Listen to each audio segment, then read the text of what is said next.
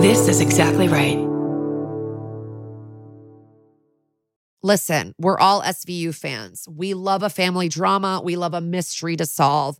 And you got to get hooked into a story with the details. You need the visuals, you need the storylines with the twists and the turns.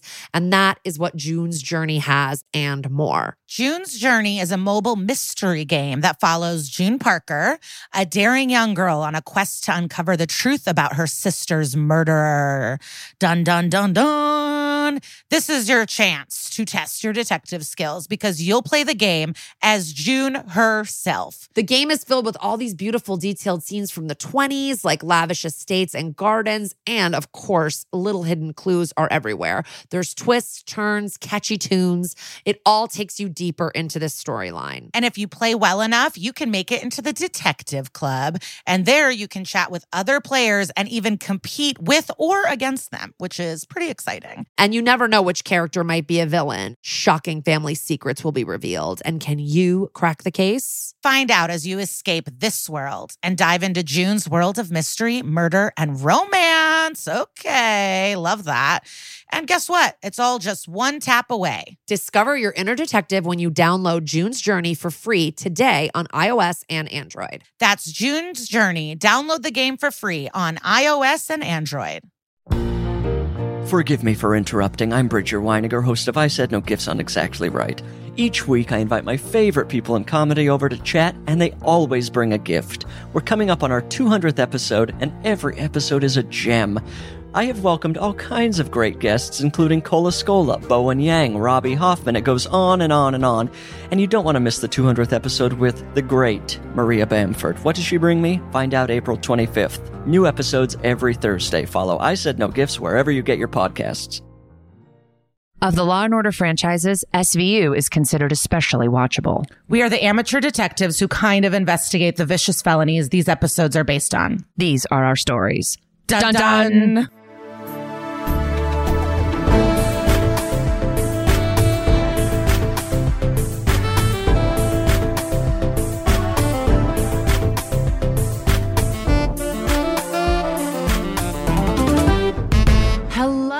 Hello and welcome to That's Messed Up, an SVU podcast. I'm Kara Klenk.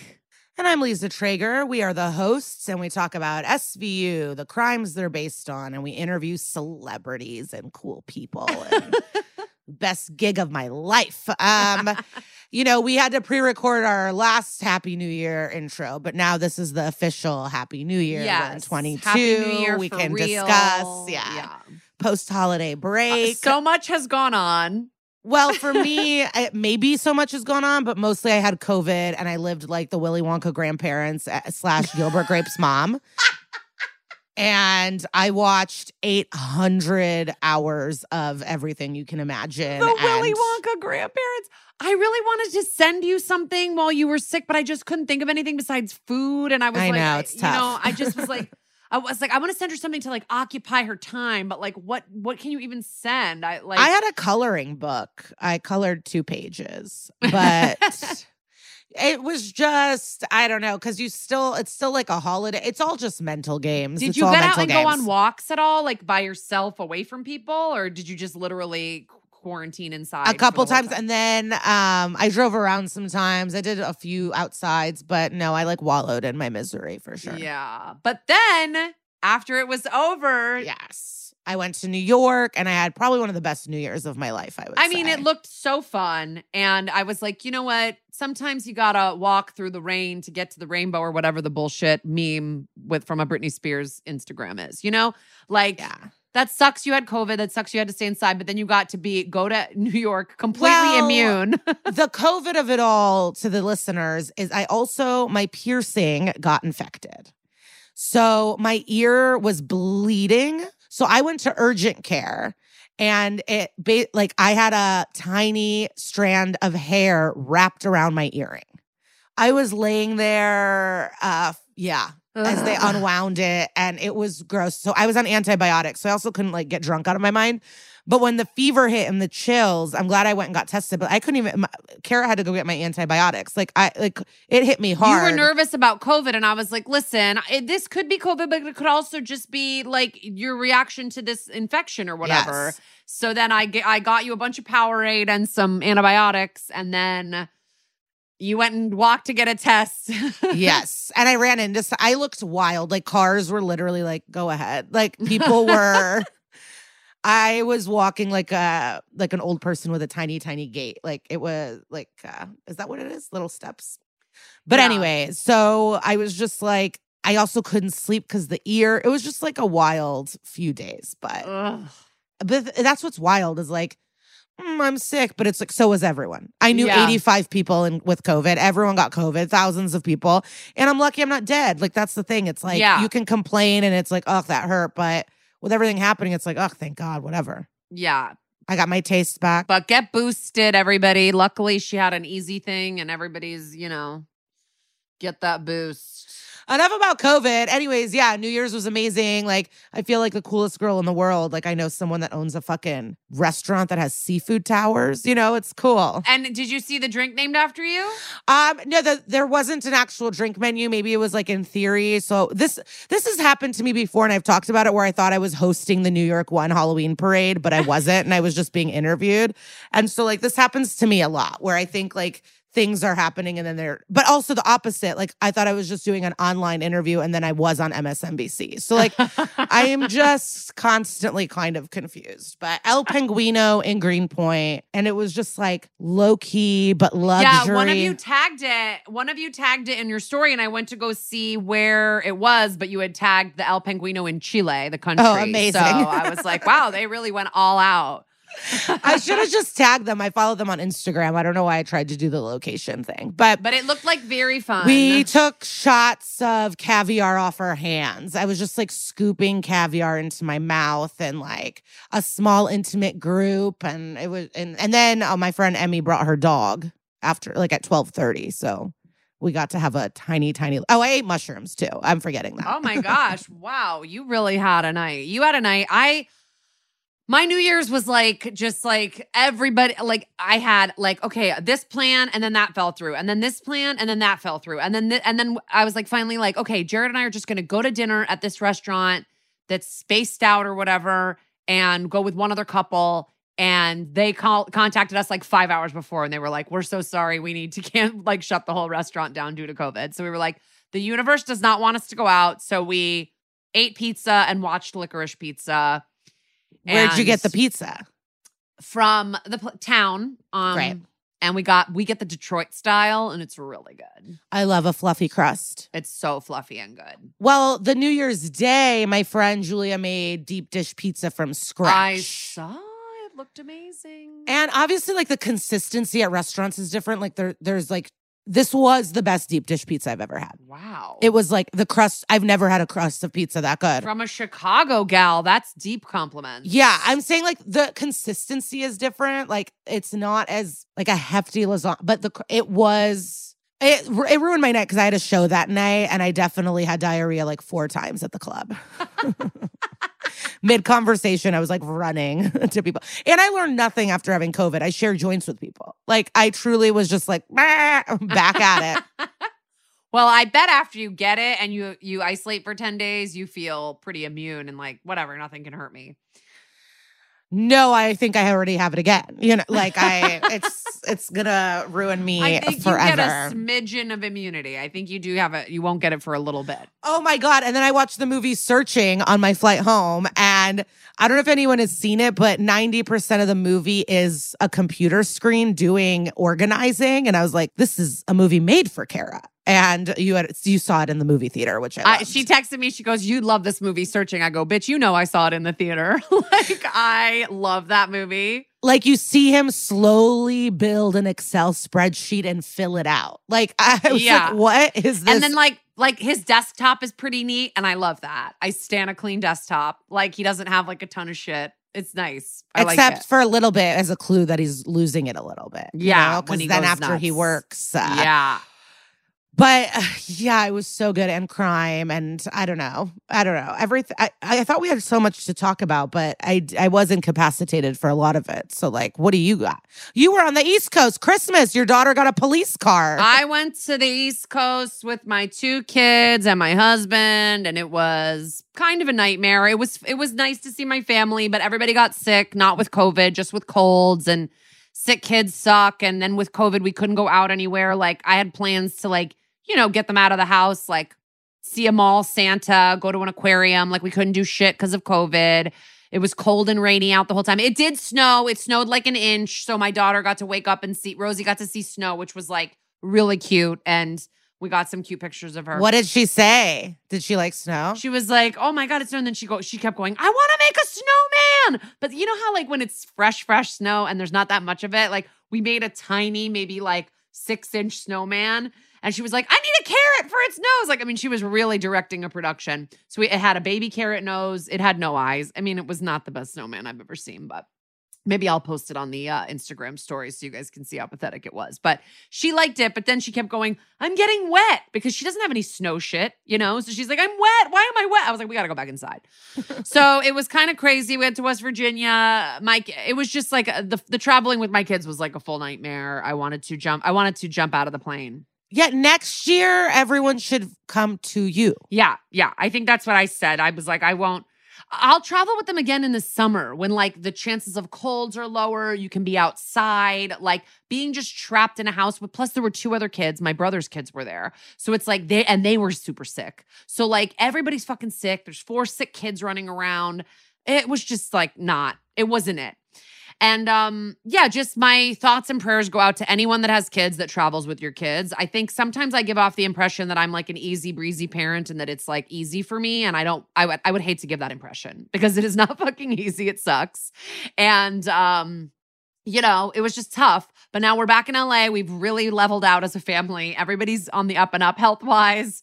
Everyone's back on schedule. We're doing good. Did you get any Christmas gifts? Ah, well, not Liza. I posted this on the Instagram for the for the show, but in case anybody didn't see it, Liza did get me a gorgeous tea towel that says um Sweet dreams are made of brie. Who or no, are made of cheese. Who am I to disagree? Which is so cute and funny. And then my mother-in-law gave me the exact same fucking towel, and I was like, I was "Wow, pissed. my reputation as a cheesemonger precedes me." I guess. Well, I have one more present for you, um, but it's Wow. It finally arrived. Um, Unfortunately, my siblings are Grinches and they were like, let's not do presents. Let's just like let the kids open gifts. And so we didn't really do. My mom got me like a nice scarf and some soft socks, but we didn't really do. And she kept calling them birthday presents because we weren't allowed to do Christmas presents.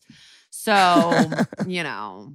but did um, Rosie like her cop car? Oh my God. She's more of a fucking cop than ever. She loves it so much. She keeps talking about it to everybody like they know what it is. She's like, my Chasey car. Like, because the character's name is Chase, but she calls him Chasey. And she just keeps being like, I got a Chasey. Like, when she got it, I do have a video of it. She was like, I got a Chasey. I got a Chasey. Like, she's really excited. So it was cute. Well, I guess we can just move into fake life, which is television shows that we're watching. Fuck, we have so much television to catch up on that we've been watching. Well, anyone that wrote no that they're not watching Yellow Jackets, you're making a giant mistake. Unless I guess you don't have Showtime. Well, I have a hack. Oh, So basically, what you need to do is you wait. Um, there's two more episodes left of Yellow Jackets. Dexter's all wrapped up. What you need to do is Amazon has a Showtime channel and there's a seven day free trial. So if you sign up for that Showtime channel on Amazon, you could get a week free and watch Yellow Jackets in a week. this is exactly, by the way, how I watched uh the Starz version of the Keith Raniere information. As I just signed up for a month free trial and watched it all really quickly. I forgot what that one was called. But also, let's say it is in your budget, paying $14 for a month and then canceling it and just enjoying this show is worth it. I would put it on par. We'll see how it ends and goes. Like I can't I can't full on say it, but to me, it's gearing up to be at the level of Breaking Bad in terms of like excellence. It's like I just watched the first episode last night, and I'm like, what the fuck? Like it looks, it's really good so far. And what I love is everyone's like, oh, but what if uh, they pitched it as a five season show? So it's planned out. Melanie Lynskey asked all these questions because she was like so scared to get stuck in something.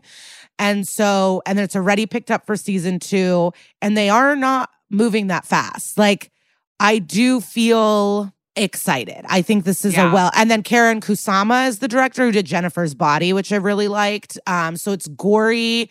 It's so many girls. It's so many flawed female. There's only like three men in the whole show. It's just like a 20 girls in this show. And I, what I kind of like too about it specifically, if you're in my age bracket, is like it is my exact age. Like 96, I was in high school. So like it is, you know, very People like are the- raving about the music. It's a little. the I'm not. music is is fu- the music is really specific to like high school for me, but also like just like the chokers and the floral dresses with the jean jackets. Like I don't know, like the the the fashion is good. Like I I really it's really it's hitting it for me. Yeah, it's 1996 and 2021. And Christina Ricci is a revelation and will be winning every award. There's like, I just, she's so good.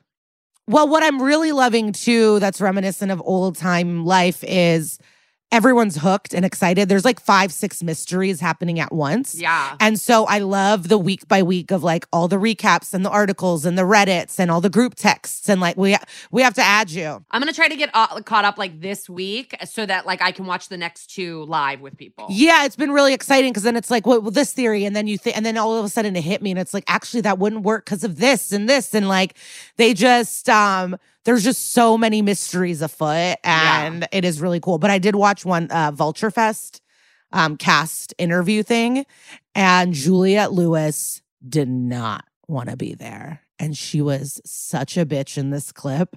And the moment it ended, she like threw down her mic and walks off in her heels. And like you could see people be like, like the rest of the cast are reacting, but not really. And they're like, what? Like, so I don't know what. Whoa. She's been in the biz for like 30 plus years. So like maybe she's just overdoing panel. But then the young girls are so excited to talk so much.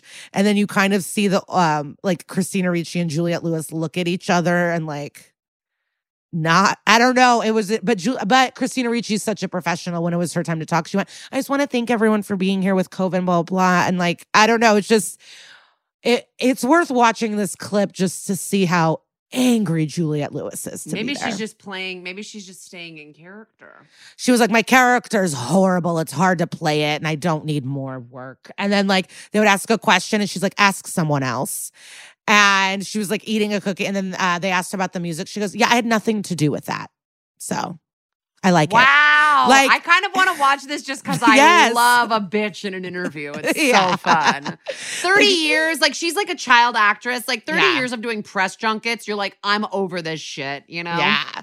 But the show is so exciting. Like, how are you not like when something is this good? I would think you're like, oh, but I guess she does a lot Yeah. of good stuff. But Okay, wait, Um, we got to save the rest of this for our TV podcast. But I Oh, wanted yeah. to ask real quickly because I just finished Insecure a couple days ago. Yes. I'm sad it's over. did I you did cry? like- I cried I- a lot. I did like the way that it ended. I thought it was sweet the way it ended with everybody having like their little moments or whatever. But I was also kind of just like so, and I'm not. Don't don't yell at me. I'm just like. So Issa's like driving a Lexus and living in this mansion from running block parties. I'm a little confused about her job at the end. I think um she does corporate events, like it's PR. So like my friend does that for liquor brands and stuff. Because that water bottle It's- company. So I more think corporate events. well, maybe both. I think she's in the community, but I think like I, I the money I feel like Reebok came to her, Nike, and was like, we want Got to it. do this like mar- party. I think she just does events and parties, and her passion is like in Stuff the that's in community. community. Okay. Okay. but I okay. think she is doing stuff with the water bottle brand and all these things. And we also can um, you know, she started working closely with Crenshaw. And so like maybe his line blew up. blew up. Yeah. So and then maybe she's doing fashion events and like Yeah, yeah, yeah. you know, that makes a lot more sense. I think I was just thinking, I was like, wait, so how is it? Because she seems so successful now. Like I was, Yeah. But I like the way it ended. I'm so, like, spoiler. Fast forward if you watch the show and you don't know what happens at the end. Like I'm going to talk about it right now. I never really saw her and Nathan. I didn't really buy No. them together. And so I really liked her and Lawrence ending up together. They are soulmates and it's fine. Um, I wanted a full, I wanted Issa to choose Issa and I wanted to see a fully different guy at the end, but I think people would lo- lost their minds. Um, yeah. I just don't, I just, um, I mean, you watch shows because you don't have to be like that, but like that would be a deal breaker for me. Like if he just had a different child, I would never, I, that would be a deal breaker. Right, but like the way that that happened is like he has a child from when they were broken up, you know? Like it, it was a surprise to him too. It wasn't like Yeah, I just, that's not the life for me. So that would be like a giant deal breaker. sure. Um, and I was annoyed that Kelly decided to have a kid. It's like annoying to me. Like I just because you know Molly is too. So to me, it's like, yeah, why like why couldn't someone one not change their mind? child free? Yeah. but I loved that scene with her and the guy and their kiss and like I liked Yeah. Kelly's ener- like I loved the scene. But I was I it annoyed me. It annoyed me where I was like, okay, it's kind of it was like I was actually, just glad they gave Kelly a man. Kelly didn't have a man the whole time. she was hooking up. She was hooking up. Yeah, but she never had a guy around really. And that wedding was awesome.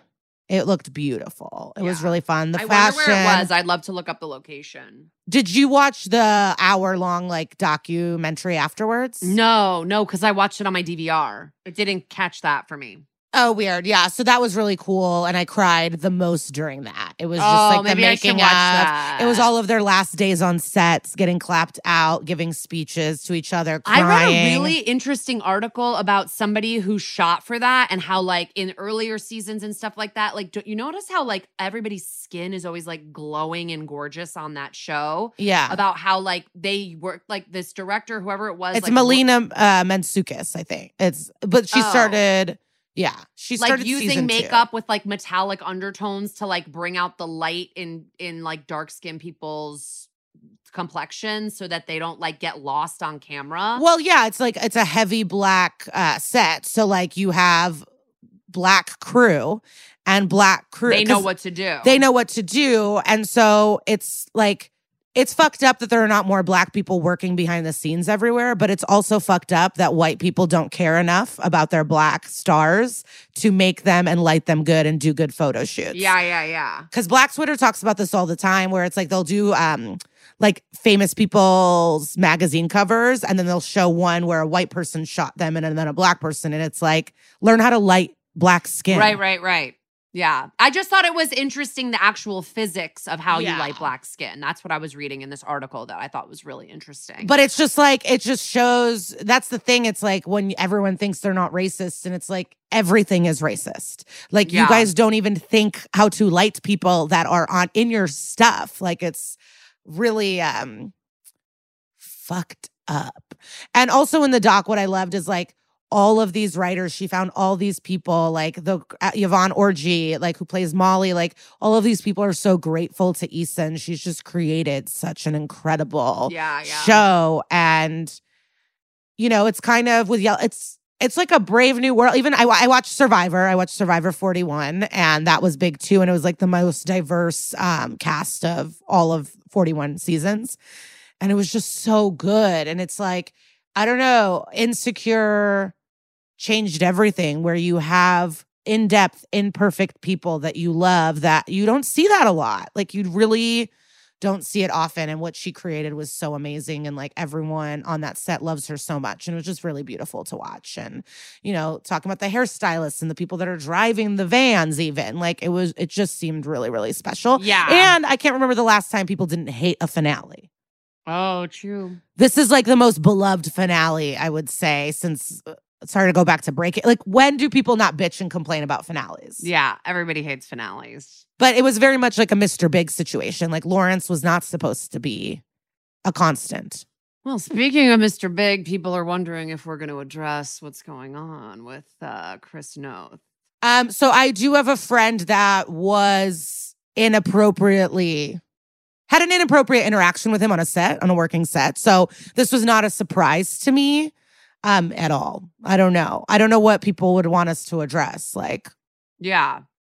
he's a don't know. creep. Yeah, I believe it. What do you want from me? like yeah. I, I he's dead killed- now. They killed him off the show. Like, I don't know So, what to tell you. Spoiler. yeah. Um, I don't know what response or what we would have oh to my say.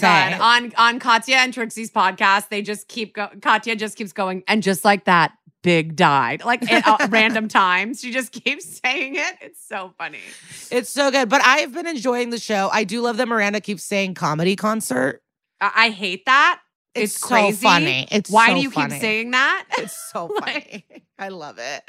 No, so much good. To, oh, Survivor was insane. If you have not seen this season, it was so good. Yeah, I guess there's just so. I'm gonna watch Cruel Summer. Someone said since I love Yellow Jackets, I Oh, might my like friend from. Drag Race is the writer's assistant on that. Yeah, so that would be very thrilling for me.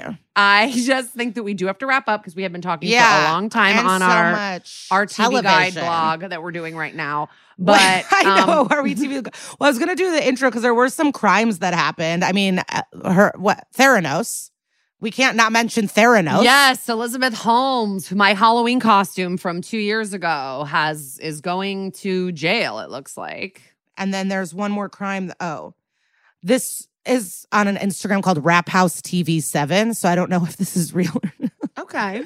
Mom wakes up and finds stranger giving her two year old a bath in her house in the middle of the night wow, in Ohio. that's hor- that is what the fuck. Yeah. That's so scary. Uh, that almost sounded like the beginning of a bananas headline, but like that without the funny, like, and then a Yeah. squirrel came in or whatever. Like that is like terrible. Um, and I also Katie Rich tweeted this. I retweeted it, but I just want to share it with everybody. Uh, do you know what I'm about to read? yes. Okay, a friend of mine did social media for Allstate, and her job mostly consisted of deleting hundreds of women's vile, horny comments about the mayhem guy, who is Dean AKA Winters, Cassidy. which I All right. fucking love. On We're gonna start- note, But also, thank you for listening, and hope 2022 we bring you more amazing content and cool. I don't want to say the word content, gross. I hope we you could leave this, but I hope we uh, bring you some good episodes and thought provoking and funny stuff. And we appreciate you guys. And I hope um, you don't put too much pressure on yourself to evolve this year. yeah, happy new year. It can be a new you. It can also just be a lot of the old you. Yeah, right. let's get going. All right, all right. Today we are doing One More Tale of Two Victims, season 23, episode 4. I've said it before, I'll say it again. Not a fan of the name of this episode, the title. I don't even know what you're talking about. Did we have Uh, another? do you think it's a play on A Tale of Two Cities? Yeah, but it's one more. Like it just seems like now they're grasping at doing the letter game that Warren Leight makes them do. And There's I- no I way think- the writers like it either. no, like they're like, oh, finished my episode, ready to pack it in. Oh, don't forget to come up with your 22 letter title. Like, I'm sure it's so annoying. Um, okay. So we open on Velasco, baby First John Velasco Travolta. episode. Yes. First Velasco mention, I would say, right? Or no? Well, no, no, no. He's he. This is him joining the squad. He was in the beginning because he was. Oh wait, is he for you or for? It's a. It's it's confusing because it's a crossover. He was a UC. He was undercover in organized crime, and that's how they. I didn't know that. Yeah.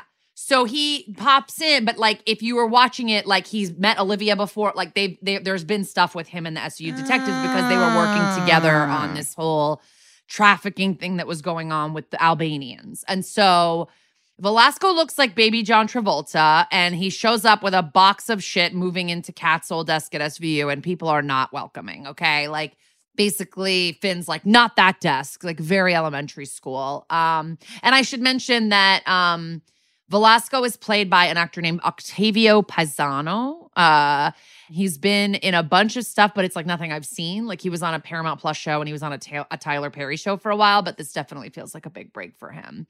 Um, so yeah, Finn's like not right there. Like you can't sit with us essentially. And Rollins is like, hey, Vinny Barbarino, let me explain it to you." and she's like, uh, that was Kat that was Kat Tamin's desk. And you know, like he obviously is figuring out that he's got big shoes to fill here. Um, meanwhile, But no one even liked her. I like that now we're all pretending everyone I was a fan of Kat. It's like you were all pretty Finn's like, her. yeah, Finn's like, my protege has gone. Like he's so upset. And it's like, mm, I didn't get that vibe when she was here, but okay. But Finn walks Olivia to the elevators, and um, Finn thinks Velasco is a mole planted by Chief McGrath, who is the very, very blonde man's name that you keep talking. You you were referring to him in another episode as very very blonde man. he's the new. He's well, the he interim. looks like someone that would be on Rocky. You know, he's Yes, like he's um, a very bulldog. villain. Yeah, he's very villain looking, and he, Looking and acting. He's and a piece of shit. How dare Yeah. you talk to Olivia that way? Yes. And his first name is Tommy.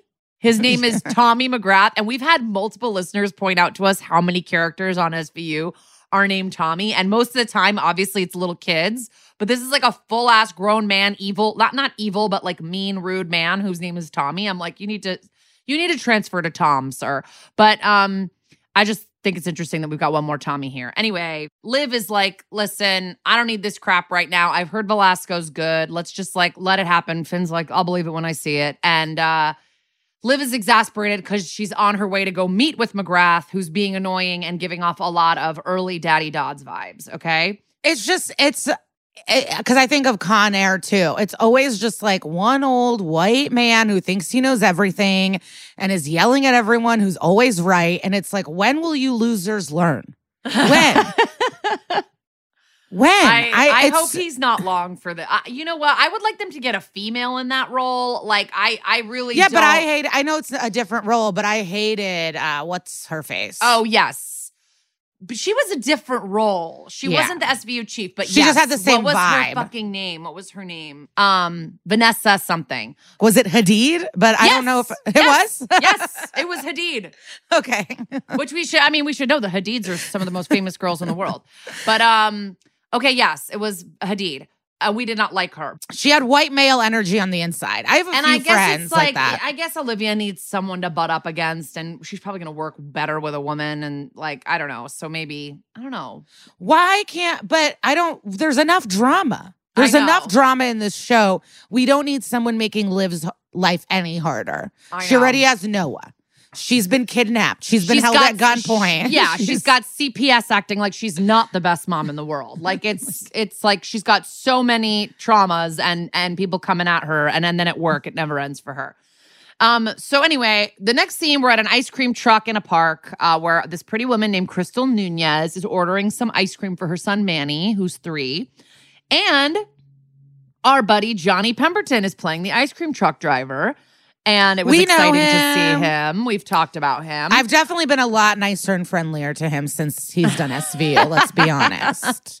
We would always wave, say hello, maybe a social media, but now I'm like, so what's up, boy? Want to hang? Remember Yeah. we saw each other at that party? Yeah. Yeah. So he's a great guy and uh he's, you know, serving ice cream to them. And then a couple dudes walk by, they cat call Crystal, and she's like, Can you fuck off? My kid is right here. And Johnny's like, Hey, I'm sorry about those guys. Like he's giving off like aggressive good guy vibes. And he gives Manny a cone, and then Manny like immediately licks half the cone onto the ground. And Johnny's like, No, I'll give him another one for free. Don't worry. So it's like, okay, what a nice man. But obviously in SVU, that's never real. So back at the Back at the precinct, Velasco is working like double duty on kissing ass, like and trying to gain acceptance by bringing coffee and donuts.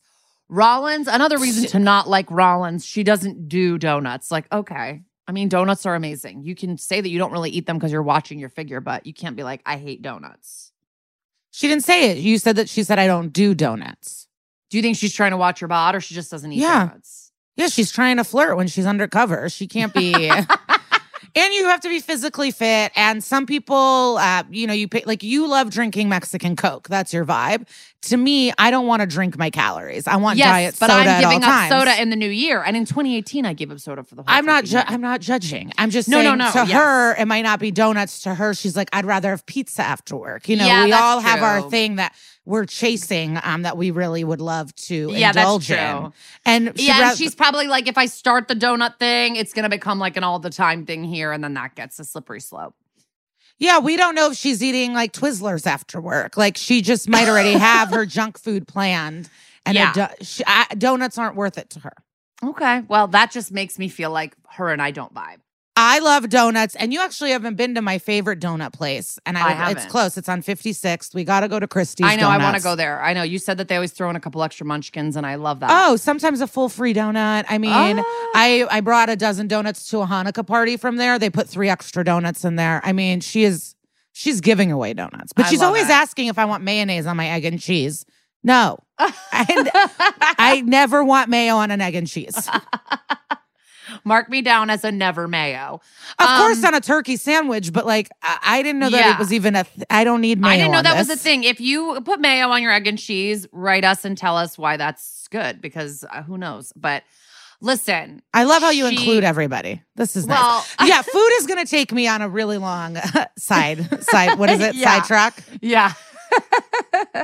but she Rollins does tell Velasco that Finn likes jelly donuts, and I fucking love jelly donuts. So I'm like, of course, My I dad does, Finn and. I, Finn and I are, and Finn, me, and Mr. Trigger.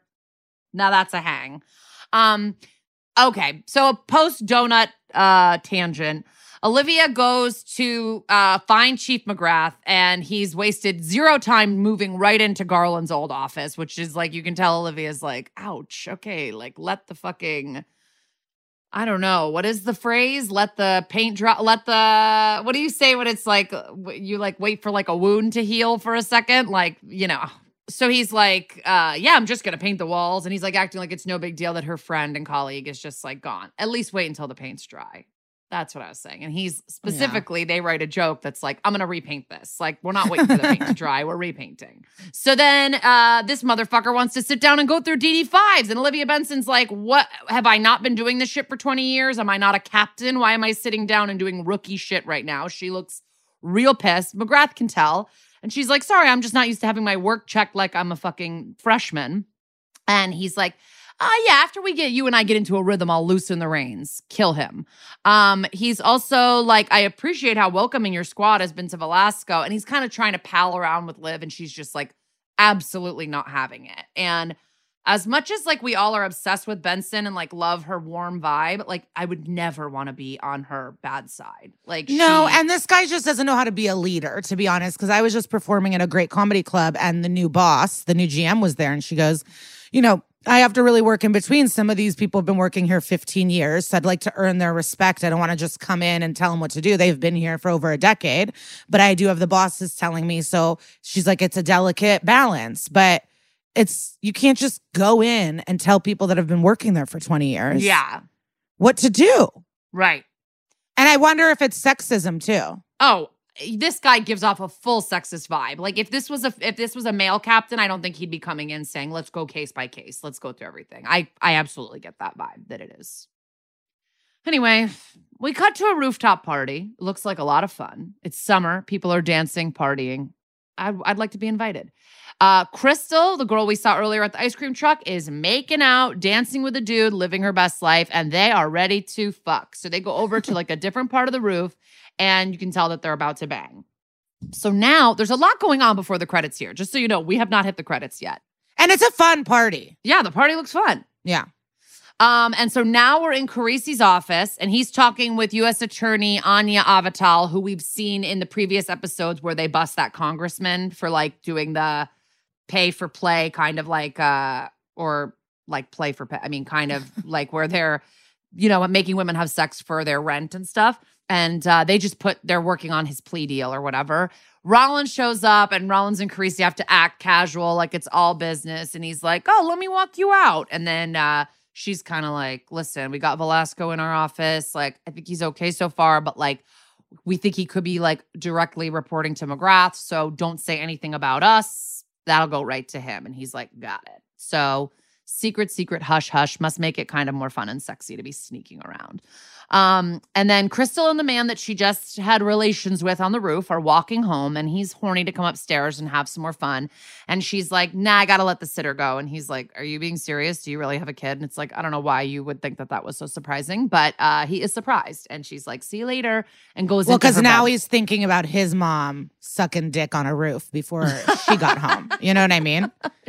yeah, That's what these men think about. They're like, oh, my mom was a slut too, huh? yeah, And they can't handle it. Yeah. That's true. Like you can't handle that Madonna and Rosie's gonna be fucking. You know what I mean? I know. I just want to say it. I know. but she's gonna be the top. Don't worry. no one's taking advantage of Rosie. I, I cannot. oh my God! Someone is going to call a government agency. I on know, me. I Okay. know. Not on All you, right. on me. They're gonna be like, I don't think Rosie should be hanging out with her friend. I don't think we need to separate these two best friends. They're not allowed to hang out anymore. All right. The next scene thing we see, sadly, I'm trying to wipe the smile off my face because the next scene is bad. Um, the next thing we see in uh the show is Crystal being thrown on a bed, like at, like saying affirmative words, but clearly is being forced and being assaulted, and she's like kind of pretending that she's into it because she's being forced. And then the camera pans to her son Manny, who is right there watching, which is absolutely horrific. Truly puts like another level onto this assault. And um, she begs the guy, she's like, Can I just put him in his room? And he's like, No, I want to keep him here. And then she This just reminded Manny- me that this is a real crime, and I got upset. The moment you Yeah. started talking, I go, "Wait, this sounds familiar," and then I go, "Oh yeah." I'm gonna do my report later. Yeah, it sucks. So anyway, she tells Manny it's just part of the game. And then the guy goes, if he cries, he dies. So we don't see the guy's face, but this is like A poet. Scary. And yeah, and he obviously loves rhyming. So top of act one, Rollins and Finn show up at the crime scene. Um, Finn goes to talk to the responding officer. Amanda goes to talk to the Vic, and Velasco's like, "Uh, what about me?" Like he's such a bumbling, like, d- like doofus in this episode. Like I know he's been undercover for a while, but it's like he's completely forgot police work. So I, I, it's just un- kind of annoying. Anyway, Finn's like, "Come with me." They go talk to the responding officer, whose name is Montero, and he might look familiar because his name in real life is Eddie Hargitay, and he is Mariska's cousin. And this is his fifth episode of SVU. I thought that was interesting. He, he looks like her. Wow. He, he does like have a look like her. I bet that's gonna be surprising to a lot of listeners. That's a nice little Easter egg. Yeah. Yeah. He's been in a couple other episodes. Like since 2018, he's been on the show about five times. Um, so like basically all the exposition. Crystal, single mom, 28, three-year-old son who's with the dad right now. Apparently, the perp rang the bell, said he was with Con Ed, pushed his way in, and made her put on a nightie and pretend to enjoy it, or she, or he'd kill her son. Rollins is then talking to Crystal at the hospital. He was white, skinny. She couldn't see his face, but he knew her name. So that's a red flag. That's a sketchy thing that he knew her name. Uh, Rollins says they're going to run a rape kit. And she's like, yeah, but he did use a condom. So that's tough. So she's explaining, like, I went out that night. I didn't go out all last year, obviously referencing the pandemic. I just wanted to have a little fun. I was home by midnight for the sitter. And Rollins is like, girl, I'm also a single mom. I feel you. Like, no judgment. And then Crystal lies to Rollins when she asks if she danced with anybody in particular at the party. She's like, no. But we all saw she hooked up with that guy. She also tells Rollins about the cat call guys from the ice cream truck. Like, oh, some guys at the ice cream truck kind of cat called me. So maybe it's them. Who knows? Um, at Crystal's apartment, Finn is teaching Velasco to profile the rapist, not the victim. Because like Velasco keeps picking up all these papers, being like, oh, she's got a lot of bills overdue here. It's like, that's not the issue, dog. Like, that has nothing to do with any of this. Um, but Stabler Unchecked also biases. You know what I mean? yeah, and Stabler used to. I feel like every episode pick up a drawer by a night, nightstand and be like, "A lot of sex toys. Get a load of this slut." And it's like, Yeah, he would always hold um like fuzzy uh, Right. handcuffs. and right as I wrote that down, he literally they pull out a box of crystal sex toys and a pipe, and it's like Finn's like, everybody has this shit. It doesn't matter. Like, which Finn probably 15 seasons ago would have been like, damn, this girl liked to party. And now Finn's like, we don't judge this. This is normal, you know? So I like seeing the growth.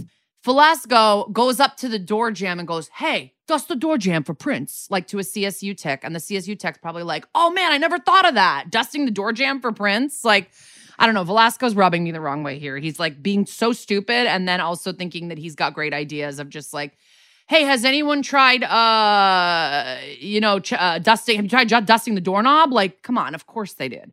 Meanwhile, the media has the story and is covering it very hard. And so Liv and company are feeling the pressure. And all they really know is that this guy knew her name. So, like, he's probably known to her. They do find prints on the door jamb thanks to Velasco's ingenuity.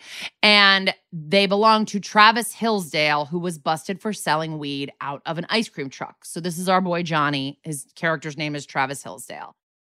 And Travis is kind of like the hack bad name, you know? Yeah. Like if comedians are doing like, uh, you never want to fuck a guy named Travis, or his name was Travis, you know he's trouble. That is like a bad name. right? Yeah, I think it's sort of like um, I don't know. Is it kind of like a southern douchebag name?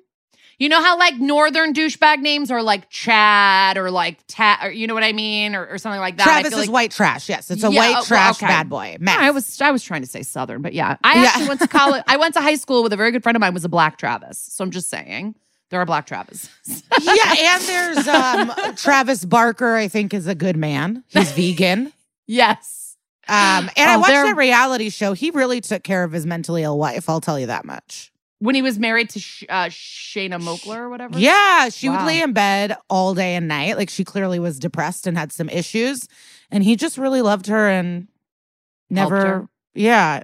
He was just like in it. And everyone watching's like, she might need to see a psychologist. Um, did anyone watch this show? Did you watch it? Mm-mm. But I remember, like, I remember it. Yeah, I remember they would go out for sushi and I'd be like, one day that'll be my life, you know? Just eating sushi at a restaurant. and laying in bed all day and friends are worried. People are texting asking if I'm okay. Uh, living the dream.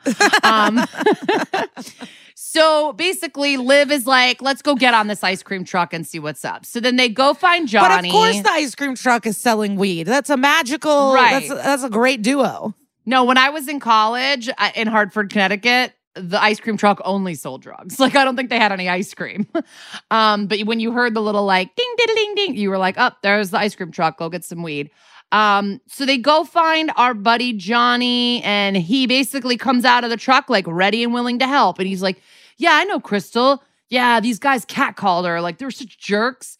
And then he's like, they're like, Have you ever been to her place? And he's like, Oh, did she say? Oh, yeah, just to return a sippy cup. And like, this is a fucking red flag. Like, there's no need for you to return a sippy cup to this woman's house. Every child has multiple sippy cups. She's a returning customer to your business.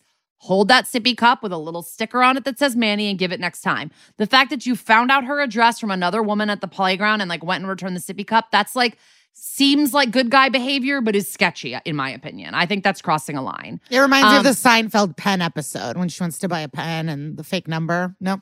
I don't remember that one. Okay.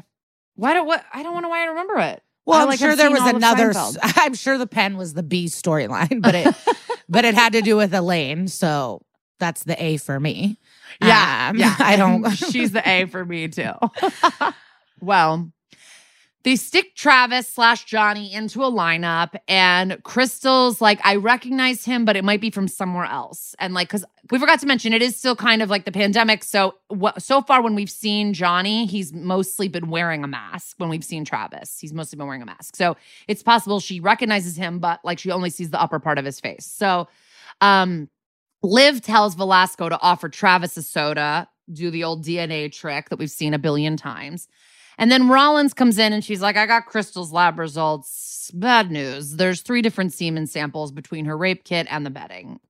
I mean, okay. So uh basically we find out at the top of act 2 that her ex is one of the samples because she sometimes has sex with him because it puts him in a better mood. He kind of thinks they're still together, like they're fighting for custody. It seems like sort of seems like kind of sexual assault almost that she has to like have sex with her uh, ex just to like appease him, but she does do it willingly, I guess. Uh, and then the other s- sample is the guy from the party, and um, they go find him teaching outside um, Soul Cycle, like on the water. Which Lisa, I thought maybe you would think was fun. It was like a really fun view. Yeah, I only did um on my birthday last year. I did a birthday ride, and it wasn't on the water, but it was in Tribeca, like on a rooftop. And yeah, it feels special to be looking onto Yeah. a beautiful view. But even in LA, I went to an outdoor one, and the direct view wasn't that cool. But to the side, there were mountains, and it's stuff. Oh yeah, why not just ride a bike? But um, it, it's Never even thought of that. Just get on a bike. it does feel special to see uh, a beautiful Yeah. view while you're exercising. Yeah. for sure. And in Um, New York, it's like it also costs thirty six dollars to spin. So you're like, "Am I J Lo?" Like it is such a decadent. Yeah. And then you are looking on fucking what is what dreams? Uh, the urban jungle is that what people say? Concrete jungle. Concrete jungle. That's what it is. urban is, urban jungle. Was that from Devil Wears Prada though, Maybe. or Stepmom or something? Yeah, that, right. that's definitely a phrase, but I think when people now talk about Yeah, it's like concrete because of the jungle. song "Concrete Jungle," where dreams are made of. Okay, Yeah. so we've we're we're tangent central today. I know. Um, sorry. So it's okay. It's not your fault. It's me too. Uh, he okay. So this Soul Cycle guy admits, like, look, I did not go back for. They asked, did you go back for seconds, maybe? And he was like, no, I went home to my wife. I was home in bed by midnight. So he's kind of like, please don't tell my wife. Uh, like he doesn't seem like the guy, you know. So now Rollins is talking to Arlo, Crystal's upstairs neighbor, who goes, yeah, Crystal said I was her minute man, and it's like. I wouldn't tell people that. And she's like, uh, and he's like, he's like, not like that. I mean, basically, we were, they were basically fuck buddies during COVID. Like when her kid would take a nap, he would come down, they would fool around, they were lonely, it was COVID. I love this arrangement. I think it's great. And he's like, couldn't have been yeah, me. fuck your neighbor, not a relationship with your neighbor. Yeah, yeah. And he's like, it couldn't have been me because I am a mama's boy. I go home to Babylon every Friday and my mommy makes me dinner and does my laundry. So yeah, no one's dating this man. Um, they go and talk to Crystal's ex, and he's just like very amped. Like he's very macho and very like, Are you kidding me? You asking me that? Is that real? Are you talking about like it was like a lot of that? But really, it was like, I don't know what we were even getting at. Like, he just kind of was like, Is she making up the rape? I didn't do it. Like, you know. Um, so he's just very amped up, and they they we get a picture of who the ex is and why she's going through this like sort of annoying custody battle with this man. And then Finn and Liv go to talk to McGrath, and he is judging Crystal so hard for having sex with three guys. He's like, she lied about her sexual history. And it's like, yeah, because of the way you're acting right now is exactly why she lied. He thinks she's making up the rape, like, and crying rape because, her, like, to appease her ex. So, like, he doesn't get mad at her for having sex with someone else. And it's like, that's Read the wild. She went- room. she went to the hospital. She called the cops. She let the cops rip up her entire house so that her ex wouldn't get mad at her for sleeping with someone else. Like that makes no sense. Um, he's a full dick, and uh, I'm not. You know, McGrath's not winning any points or fans over here. And he tells Liv, "Let's slow the roll on the Nunez case." And you just don't say that shit to Benson. Like she looks livid. Um, and then in a side scene that we we that I don't really care about that much. Liv is at the doctor because she's broken her ankle because we all know Mariska broke her ankle in real life, and so they had Olivia break her ankle during like some kind of uh, chase. I think that was in a crossover, and uh, she's at the doctor. and She's like, "Can you just clear me? I can walk short distances. I'm good. I want to get back to work." And I'm like, uh, and he's like. Look, you're not going to be chasing a perp across a rooftop anytime soon. And this is a cop doctor, so he kind of knows the job. And he's like, Have you ever considered retirement? And Liv is like, You can fuck all the way off.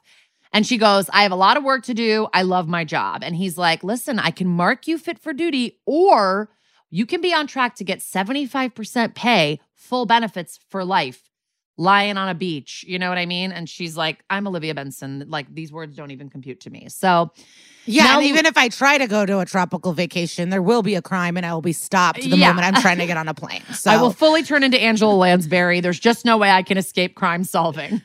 um, so now Liv and Rollins are at Crystal's, and she's like, Manny's been clingy, but also hitting me. It's like, yeah, he's traumatized. And they're like, you, what, you can get him into free therapy. Like, and she's like, You want me to send my kid to a shrink? And it's like, Yes, absolutely. He watched you get violated. Like, that's horrible. He needs to go to a shrink for sure.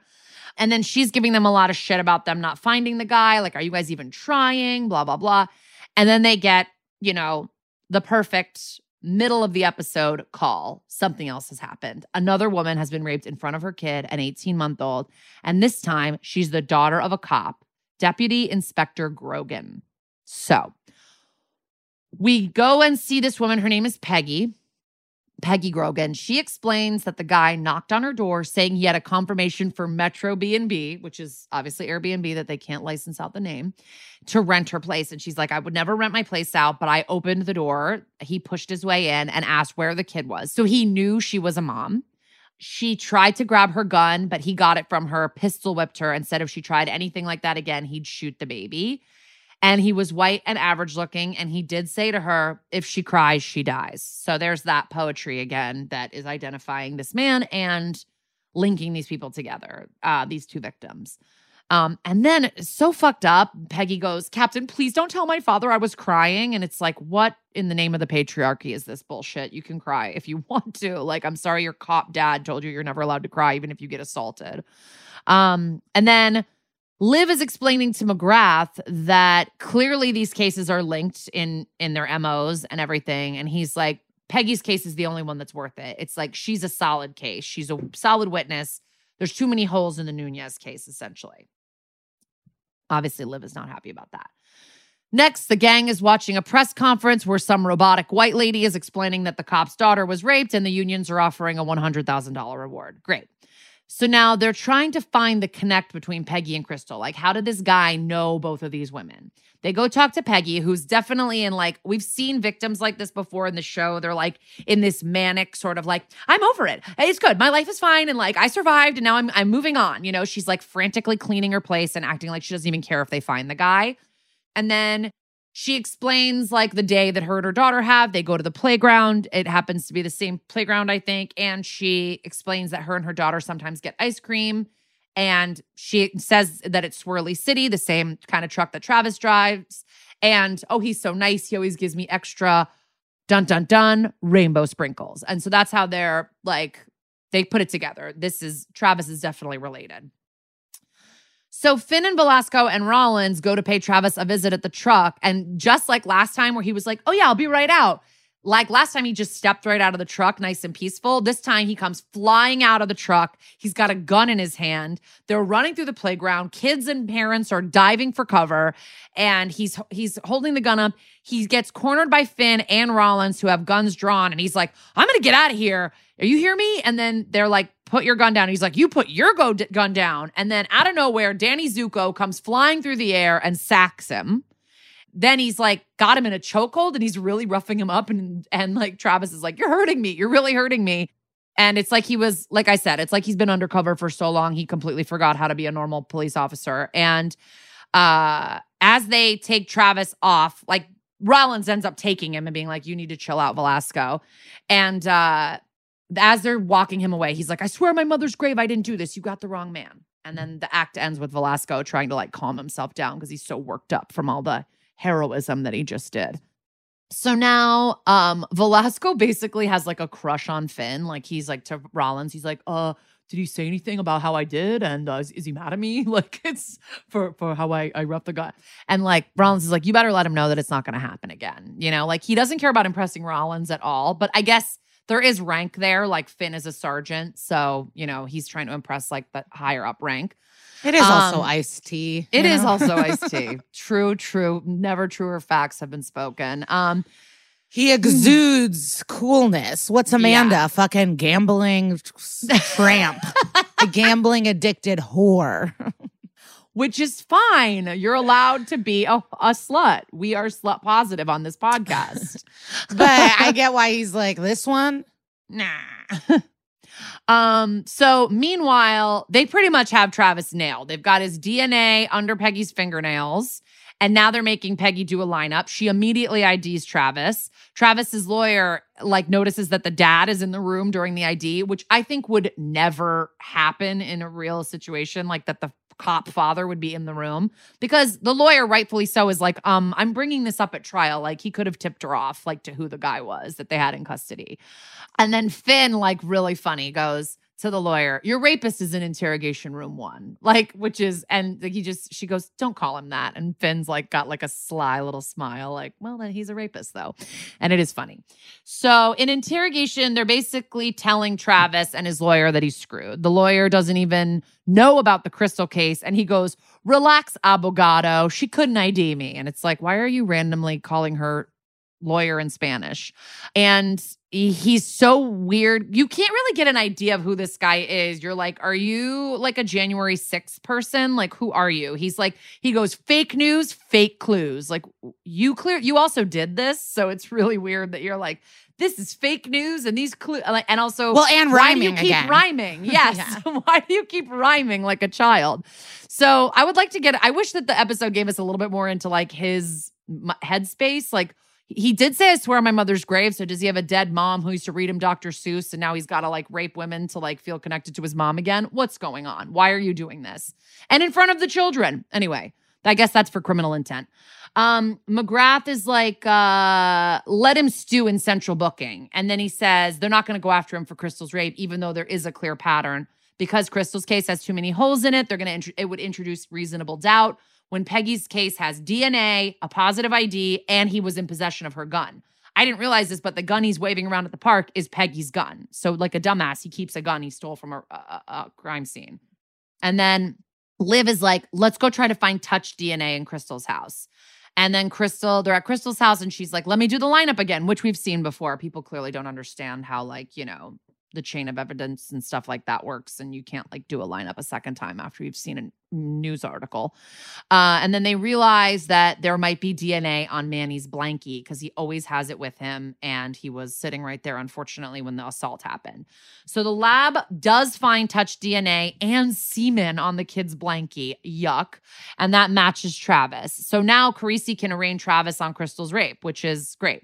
They bring Travis into court and his face is pulverized. Like it is maybe more fucked up than I've seen a living victim in this show look before ever. Can you think of like another time where like someone's looked this mangled? No, and they always like hint it. Like I always talk about the Kate Menig episode when at the end she's like being wheeled um, on a gurney and she was gang raped in prison. And it was like the one, it's season four and I can't stop thinking about it, but it was still light bruising. There wasn't a full Yeah. blown out eye bump shut. Like this was, but yeah. it, uh, not that it's nice to see a rape victim with his, his face beat up, but mean a rapist. Yes, that's exactly what I meant. Because with the Kate Menig, it's sad. This, it's like, it is sad if he was innocent. Like the fact that people are being abused in prison is not funny, but right. it makes it more palatable because we know what he did. So it's like, yeah, beat this fucker up. Yeah. But But, it is it is like like visually the most aggressive thing I've seen of a Until the person. mummy. Yeah, because then the yeah, mummy of, of someone living on the show. Yeah, yeah, yeah. Yeah. And his arm is in a sling, like they've worked him over in central booking, which is sort of like McGrath said to do this. Like they could have arraigned him the night before, but McGrath's like, let him stay overnight in central booking. So anyway, just as Travis is about to plead, we don't know if he's about to plead guilty or innocent. Someone comes in and goes, Excuse me, I have late breaking news for Mr. Carisi. I've never seen anything like this happen before. And then they have a few whisper moments, and then Carisi basically turns around and is like, I'm dropping the charge against Jane, uh, the, the allegation of rape uh, of Jane Doe number one, which is Crystal. And Crystal's like, What the fuck happened? And Liv and Carisi are trying to explain. They're like, the powers that be were concerned that your case would cause reasonable doubt, but we could have never caught him without you. Like, you know, he's gonna do jail time. Like, justice is gonna be served. And she's like, yeah, but not for my rape. And she's pissed and she's disappointed. And she's completely right. Like, the system is failing her because she couldn't ID a guy who she couldn't see in the dark and because she had sex with a couple other guys that night. Like, it's really, or in the 48 hours before. And the thing that's so annoying about McGrath is that he keeps going, going, great job, guys. Good work, detectives. Like he keeps patting everybody on the back while he's being a condescending dick. And I find that to be very villainous. Like, well, yeah, this just- isn't kickball. right. Well, that's what he doesn't understand. It's like it is a real person, it is a real victim, and you refuse to acknowledge her because it like the game in court might not work in her. It's just like it's sad and fucked up. Yeah. And it, it's just obnoxious, like how he keeps being like, good job, team, and acts like he doesn't see the look of utter disappointment and anger on Liv and Carisi's face. So, whatever, it is what it is, and that's what's going to happen. But Travis is going to jail. Velasco also, meanwhile, tells Fin, what I did the other day is not going to happen again. And Fin's like, it better not. And then in the final scene, Liv goes to McGrath and is like, why did this happen? I need to run my unit the way I see fit, and the Crystal Nunez's of the world matter in my unit. I won't be part of this double standard ever again. And SVU is about helping victims become survivors and not traumatizing them all over again. And he's like, yeah, but like it could like we we spared her testifying, and he's like that, and Olivia's like that should have been Crystal's decision, not yours. If you stand between me and a victim again, you can take my shield and my gun, and if that's not understood, take my shield and my gun right fucking now. Stern, sexy. it is this is stern Benson as hell. at my favorite. You know, Yes. like I, I wrote, like when this she- is premium Benson badassery, like Yes. full the top. Like, yes. yeah, don't fuck with her. Yeah. And he caves and he goes, Okay, I think we understand each other. And she's like, I hope so. And I think she's like, And I won't be stopping in to do any more DD5 reviews with your dumb ass anymore either. And that is Dick Wolf, baby. Yeah, I mean, I don't think there's enough time in the world to talk about how much I loved that ending scene with Benson. Yeah. Yeah. It's a good one. It's a really good one. I wish she did feel- it before the case, but hopefully now we're like, this fucker will leave her alone. It's like eventually- goddamn job. Eventually, there's going to be some kind of like NBC special honoring Mariska Hargitay as like when she's 90, being like, "Can you believe she's been on TV for 50 years straight playing the same role?" And they're gonna gonna be a big montage, and this scene's gonna be in the montage Yeah, for sure. she cares, and you're just new coming in. Like, I just don't get the arrogance. I don't get arrogance like that. But But I'm not in the police force. That's that, and um, I have n- I know absolutely zero about the case we're about to hear about. So right after we sell you some stuff, I'm excited for Liza to tell me about it, even though I know it's gonna be sad. Get ready to get sad.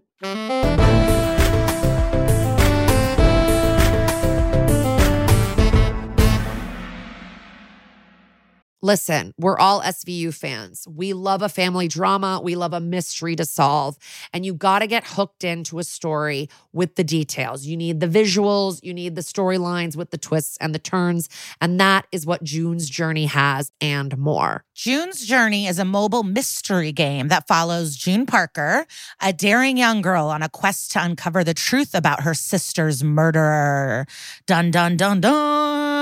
This is your chance to test your detective skills because you'll play the game as June herself. The game is filled with all these beautiful, detailed scenes from the 20s, like lavish estates and gardens. And of course, little hidden clues are everywhere. There's twists, turns, catchy tunes.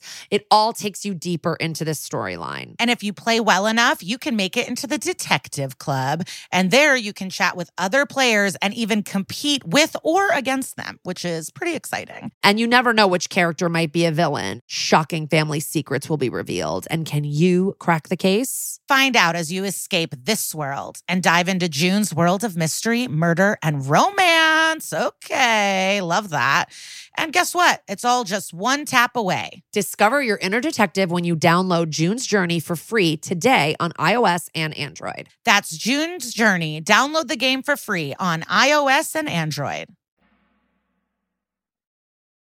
Okay, welcome back. And I will take you through um, this crime.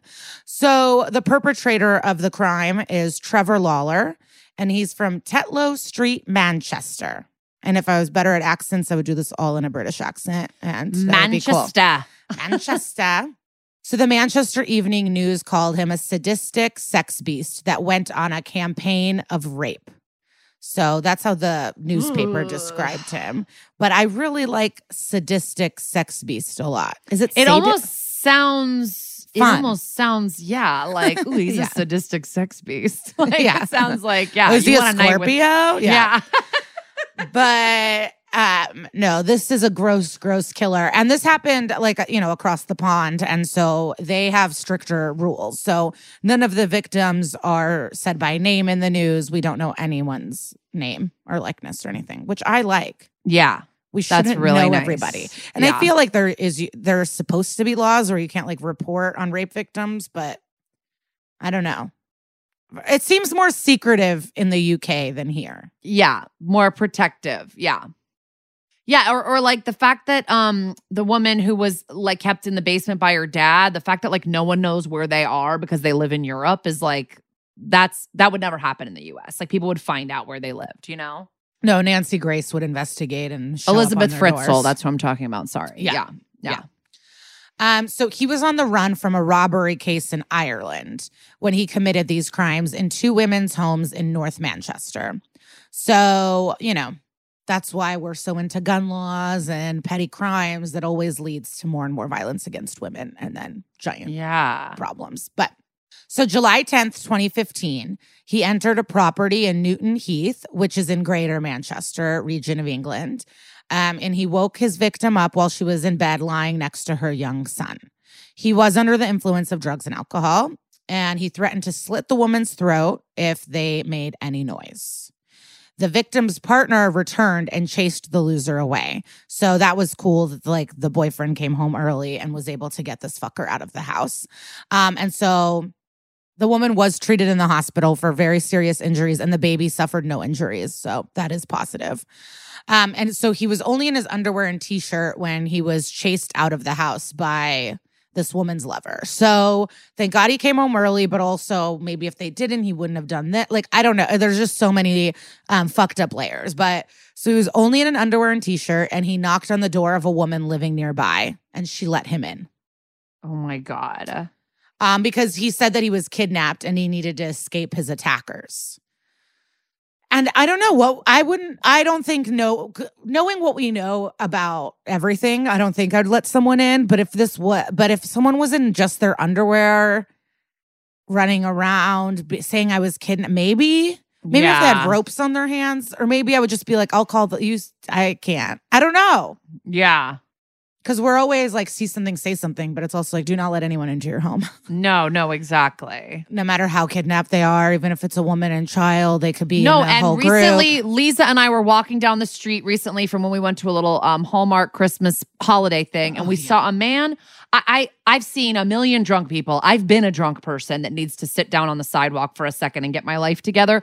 This man looked like his legs were made out of rubber cement. Like he could he was using a tree to try to pull himself up and he could not do it. He could not stand up and he, it, it looked like a cartoon and he kept going, "It's okay. It's okay." And I, we were like, "What's going on?" And I was like, I I wanted to help. I had my two kids with me, but I was also like, "Are you fucked? Like what are you on?" Like I don't know. It's it is you know, you see something, say something sometimes is not as easy as we think. well, because then the neighbor, the woman that lived in the house near this guy on the sidewalk came out too to ask if he was Yeah. okay. And he was like, I'm fine, I'm fine. But like, you're right. It was like a cartoon. It- I've he never just seen could anyone's not legs stand up. Yeah, the legs wouldn't work. They were made out of rubber. It was crazy. I was like, does he have vertigo? Like, yeah, that's what I said. I go, this seems like someone that's going through something different than just drunkenness. But anyway, So yeah, so he lied to this person. He said I was kidnapped. She let him in. He followed her upstairs and her son was standing in the hallway. And then of course, something terrible happened.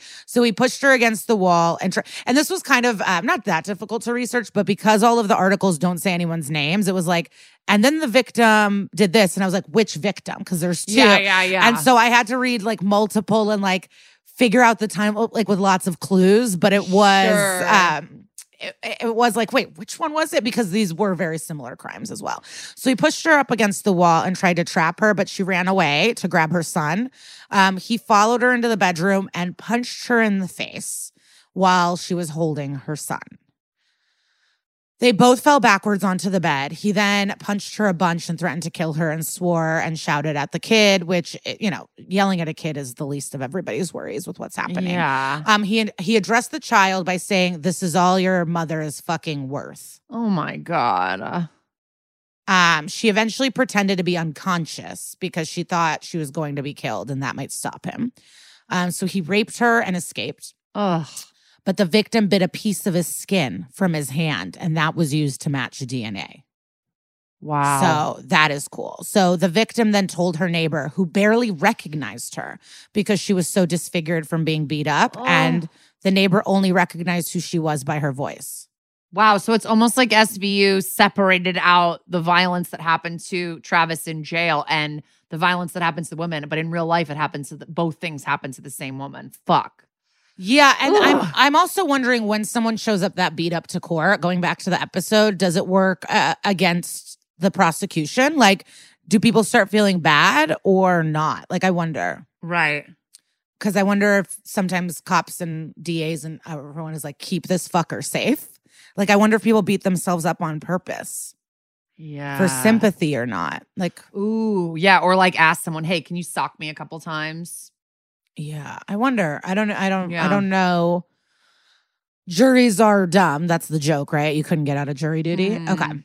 So he was arrested in Manchester City Center later that same day of the attacks, and he made no comment to the detectives. So the detective constable Steve Darragh, I don't know the D A R R A G H. I think that's Darek? you, you're Dara? doing it as as I would say it. Um, so he said that without a doubt, he is the most vile and reprehensible human beings that he, this guy's ever investigated. Um, and one of the in- victims in an impact statement read to the court, um, and she said, "Because of the injuries, I could not see my own son for three days." Uh, because my face was so bruised, he would not recognize me. The Oh. family dog did not recognize me. I felt disgusted with myself and felt violated. I still see my baby's face watching Lawler attack me, and I will never forget how he looked as he watched from right next to me. Oh, that's like it's so horrible. Yeah. She says she can't believe she trusted him, and the scar on her face is a constant reminder. So sad. My child, another quote. Uh, my child should never have had to witness this. I have always been able to look after myself, but this made me feel helpless in my own house. I can no longer stand to hear the Irish accent because it reminds me of him. Another quote from the um, impact statements I believe when he gets let out of prison, he will kill someone. I pray that when he gets out of prison, he doesn't come back to finish what he started. Jeez. And I'm reading all these to kind of, we always talk about the lasting effects of these attacks, like how it really does fuck you up for life and that we're not really good to victims or understand the trauma. And I think um, these victim statements kind of show that it's like she's haunted by the face that her child had while she was getting Mhm. attacked. She has the scar, and now she has fear if he ever leaves jail that he might come back. It's like so Yeah. much. And then we're expecting this person to continue to like thrive. I just saw a tweet recently, not fully related, but it was like, remember as a kid, you could have had one of the worst, most traumatic days of your life, and then you had to go to school the next day? Yeah. I remember kids would come with like a hospital bracelet sometimes, or you found out your parents got divorced or someone died, and then you just had to go to school. Totally. um, another quote that'll make you sad. Um, the other victim, she said, I feel uh, guilty every time I look at my son. I feel like I should have done more to protect him from this. Um, this is really, really sad. So she's talking about her son, and she goes, My son will not play outside anymore and wants to be with me all the time. I feel like he has changed so much because of what happened. He is not the little kid he once was. And the kid now goes around the house to make sure all the doors and windows are locked. So he's constantly like checking all the locks. Well, I don't know how old this kid is, but I mean, I do think kids are resilient and hopefully with some therapy he can he can feel safe at with time, you know? With time. or he'll be Dexter. Yeah, or he'll be Dexter and then he'll be killing people that deserve to be killed, right? Yeah. Mm. Um, and then I, you know, I've I'm always I look up. Uh, I respect people who have this point of view, but I don't, you know. But she, the victim's like, I do not hate Trevor Lawler. I pity him. I think he must be sick. He will have a lot of years to think about what he has done to me and my son. But I hate him, so she doesn't have to. And I don't. Yeah, maybe he'll think about it. But if you do these kind, I don't know. I don't know about this motherfucker.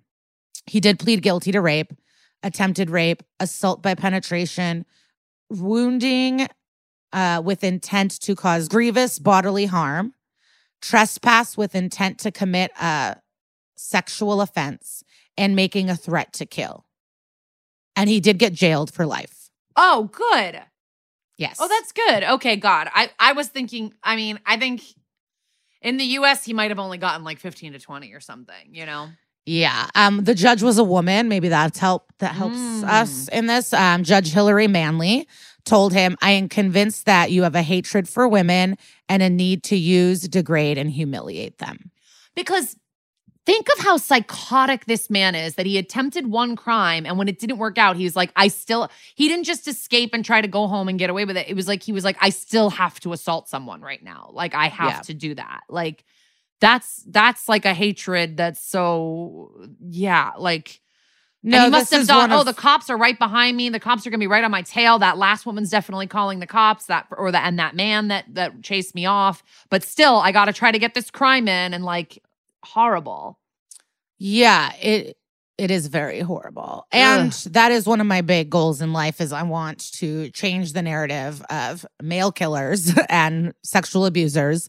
We need to label them as woman haters. Yeah. We need to be very clear that these people hate women. And I learned this from the chameleon episode that we did about um, Aileen Wuornos. But it's like, yeah, these people hate women. they're Mhm. not they're not smart, serial, sexy killers. They're Yeah, yeah, women yeah. haters. Well, it's like there are hate crimes because people kill people of a certain race or religion. And so, but certain people kill and attack women because they hate women. So why is that not a hate crime? But there, there are organizations that are working on like, I think counting gendered, like gendered hate crimes. I should join. I should join the mission. Judge uh, Manley told Lawler that he had stolen the innocence of these kids, and only time will tell what psychological impact will be caused. Your actions have made a previously strong, independent woman feel helpless in her own home. A life sentence remains a sentence of last resort, and it is appropriate in this case. So Hillary. I love I'm with her. I'm with her. But what is cool is that if he is ever released in the UK at all, like if something happens and he's able to get early release, he will be expected to be uh, sentenced separately for his old robbery in Ireland. So if anything happens, he will be shipped back to serve more jail time for a previous crime. Now I'm going to tell everybody something that will make you very mad, but also not shocking. And I saved this to the end to enrage everybody Oh but he raped a woman in 2004 and he was jailed for six years and then went back to rape immediately. Oh my God. Uh, We talk about this all the time. So he only got six years for a 2004 rape of a woman. He was 18 and he drank more than 15 cans of alcohol. It doesn't matter. I don't think alcohol makes you a rapist. Um, sorry. He forced his way into the home of his victim after he lied that he was being chased by police. Um, after he was arrested, he told the cops, I didn't know what came over me. I'm not like that. Why did he only get six years of rape? I do not know. Um, and then in 2014, he had to appear in a court because he was failing to notify the authorities of his address, which you have to do when you're a registered sex offender.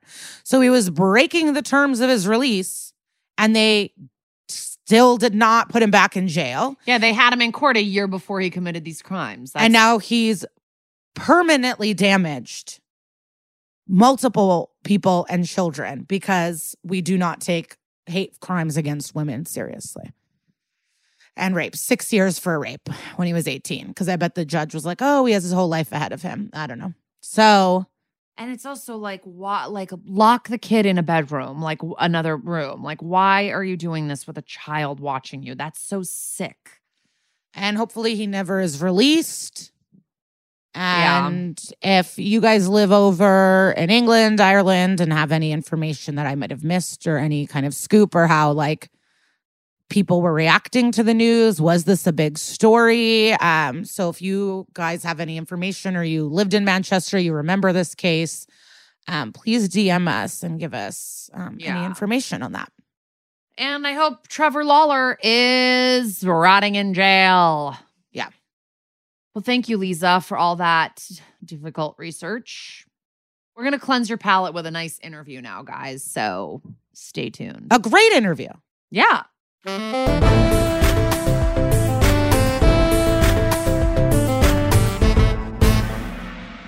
Today, we're so excited for a That's Messed Up First, where we actually personally know our guest and have known him for years. You guys can see him in so many things like Superstore, I Feel Bad, and You're the Worst. And you may know him from this week's episode as Travis Hillsdale. Check out our tete a tete with Johnny Pemberton. This is a first for us that we have someone that we kind of know on the on the show. Okay. We did harass you at a party. Um, I we guess. asked It for was a lot fun of to talk details. yeah, I it. wanted to start off by saying sorry. I said hello, you rapist, when I saw you at Blair's birthday party. I just, um, I was excited because I had just watched your It's episode. okay. The dentists say worse things to me. well, and you downplayed it. You were being so chill about it, and then when I watched it. You got you get to get beat up by multiple detectives. You have prosthetics. You're one of the worst rapists in a 23 year show history. Am I? Why? Because I And did you in got front to of be in a kids. nice- Yeah, Yeah, because that's the bad. kids are there. That's pretty bad. And you said if feel the it. kid cried, you would shoot them. I said die. I didn't say I'd shoot Yeah. him. Yeah. Okay, you're right. Could have been strangulation. Could have been uh, suffocation. Could have been anything really. How did you prep for being a uh, such a heinous criminal? Um, I don't know how I prepared. I don't think I really prepared. I don't know. You can't really prepare for that. So did you play it like you were just a sweet little ice cream guy? Wow, why you say that? I guess so. I mean, I didn't. uh I don't think you ever want to play something like the end of it. You play it like the reality of the situation, I guess, and then Mhm. it's however it presents itself. But also, it doesn't matter to some extent. However, I do it because they're gonna edit it how they want it to be, and so Sure. Yeah. What was the process for this? Did you just get an offer? Did you have to go on an audition? How did how did this part come about? I was camping in outside of Yosemite by Mono Lake, and I got a text. Somehow I was in Cell Range, just like, hey, we have this weird offer for you. I'm like, okay. So I climbed up this hill and I called my reps, and they said, hey, they want you to do this Law and Order SVU show. I was like, okay, like wh- what? And um, and I yeah, I was like, okay, sounds good. I mean, I said, Had you watched before SVU? It's okay to say no. We've had lots of guests say that they didn't ever I, watch the show. I've seen pieces of it, but I mean, there's a lot of shows that I think are really interesting, but they're just not like something I would normally watch. The same way I Mm-hmm. don't really like I don't like vanilla ice cream. I don't like orange juice. I don't like popcorn. It's not those aren't bad things. I just Wow, find them to be not that great. Controversial. Do you ever have vanilla ice cream when there's stuff in it? Like, would you do a cookies and cream? Yeah, I mean, I don't really like ice cream in general, to be honest. Okay. Really How like ironic. How ironic. I you have to know. play this the ice cream guy. I did eat some of it though. Uh, Some soft, soft serve though is pretty. Soft serve is almost like y- y- your brain just tells you this is good because it's like, it's just good, but it's also so good it's bad. You know, like I have, a, I'll eat like a whole, I'll eat it until I'm sick. I'm like, oh, I don't want to Yeah. be sick. So I guess I do like it. I just don't like being sick. You know Right. what I mean? Yeah. so that was like a functional ice cream truck that oh you were yeah, full on. Oh, And wow. A bunch of times they were like asking me to make the ice cream. I'm like I don't know how to do this. Okay, Yeah. I was practicing a little bit, but it's definitely there's there's a certain trick to it. The whole like like cutting it off just in time to get the little the little tip where it comes up perfectly and flips a little bit. The guy who was showing me, you know, just without even thinking, he just whoop whoop whoop, no problem. But not me, no. Did you have a real ice cream man helping you? A little bit. Or was it a prop guy? It was an ice cream guy. It was the guy who ran the truck, oh but he didn't really help me that much. He was kind of just there. I don't know. But the prop guy was also trying to make it so the uh, ice cream fell off the the the cone for the kid, but it kept not falling. The ice cream just wouldn't it wouldn't fall. And it was always Yeah. like, oh, maybe we should try this, try this, and just nothing worked. Nothing worked except for like carving out that side of it until it was. I don't know. Yeah, that was a stressful moment. Well, that means you did it amazing if the ice cream cone was so good that it wouldn't fall off. I think that's more a function of the ice cream and probably its ingredients, which aren't exactly something you'd find in a field. You know what I mean? Yeah. Um, okay, wait. I asked you this in person, but I was like, wait, was that really you in the apartment with her? Like, or was that, you know, because it's just your voice. We don't really see you, Right. but you really are there. I'm there, but Scream- they, yelling, uh, threatening a child's life. yeah, but they changed my voice. You know, they made it. They changed Right. my voice in that thing, so it was. uh They made it different. Yeah. Did you try to befriend the child or be nice to the child outside of threat, like outside of the Um, shooting, or no? Did I try to be nice to the child? Yeah. Like Yeah, Johnny, were you nice to the child or were you mean to the child? well, the Tell child. us. The child wasn't in the room when I was there. Just so you know. oh, got it. when we were doing the uh, the R R word scene, uh, the child was not present for obvious reasons. But um, I I mean no, I I guess I you know I was I didn't try to befriend the kid anyway. Do you It- like working with kids on sets or normally are you just like, you do your thing, kid? Like actor kids are creepy. I like working with them because I like to lie to them. I like to like trick them and stuff and like tell them things that are because all the most kids on set are you know it's they're that kind of kid because a lot of times the actor kids get catered to significantly Yeah. And I think the opposite is important to the- for them to have the just to show no deference to them whatsoever. No, I agree. I wor- I worked on a Nickelodeon show for a couple seasons, and Yeah. I agree that there's a little bit of like, uh, you there should be a little bit more realness with these children because Yeah. That's why they end up so are nuts. Nightmares. Oh, Yeah. absolutely. It's totally the Yeah. case. And I think you can't really change that, though. I don't know. That's like a problem that's not going to get solved by anyone anytime Mm. soon. Yeah. Wow, I didn't even realize the the kids are being extra catered to. I mean, this kid was just a nice little kid, though. I, I barely saw him at all. You know, we, I said hi to him. Oh yeah, this kid wasn't like he was just a cute little cutie. I'm Oh, sure he didn't yeah. have he didn't have a line where he was like, "Gee, Mister," like No. you know. He, I think it was just maybe his first acting job. Maybe he was great, but I, yeah, I barely saw him except for the ice cream day, and even then, it was like, it's so hectic that it's not. There's no time to. Uh, okay. also, I don't really- so I then don't care let's pivot to people you actually spent time with. Yeah. Are you and Ice T best friends now? What's going on? We talked a bit. Yeah, we talked. We spent some time talking. We had a mutual friend who passed away about a year and a half ago. Mm. Uh, Riley Gale from Power Trip and Ice T's band Body Count. They have toured. I think they had Power Trip open for them at some point.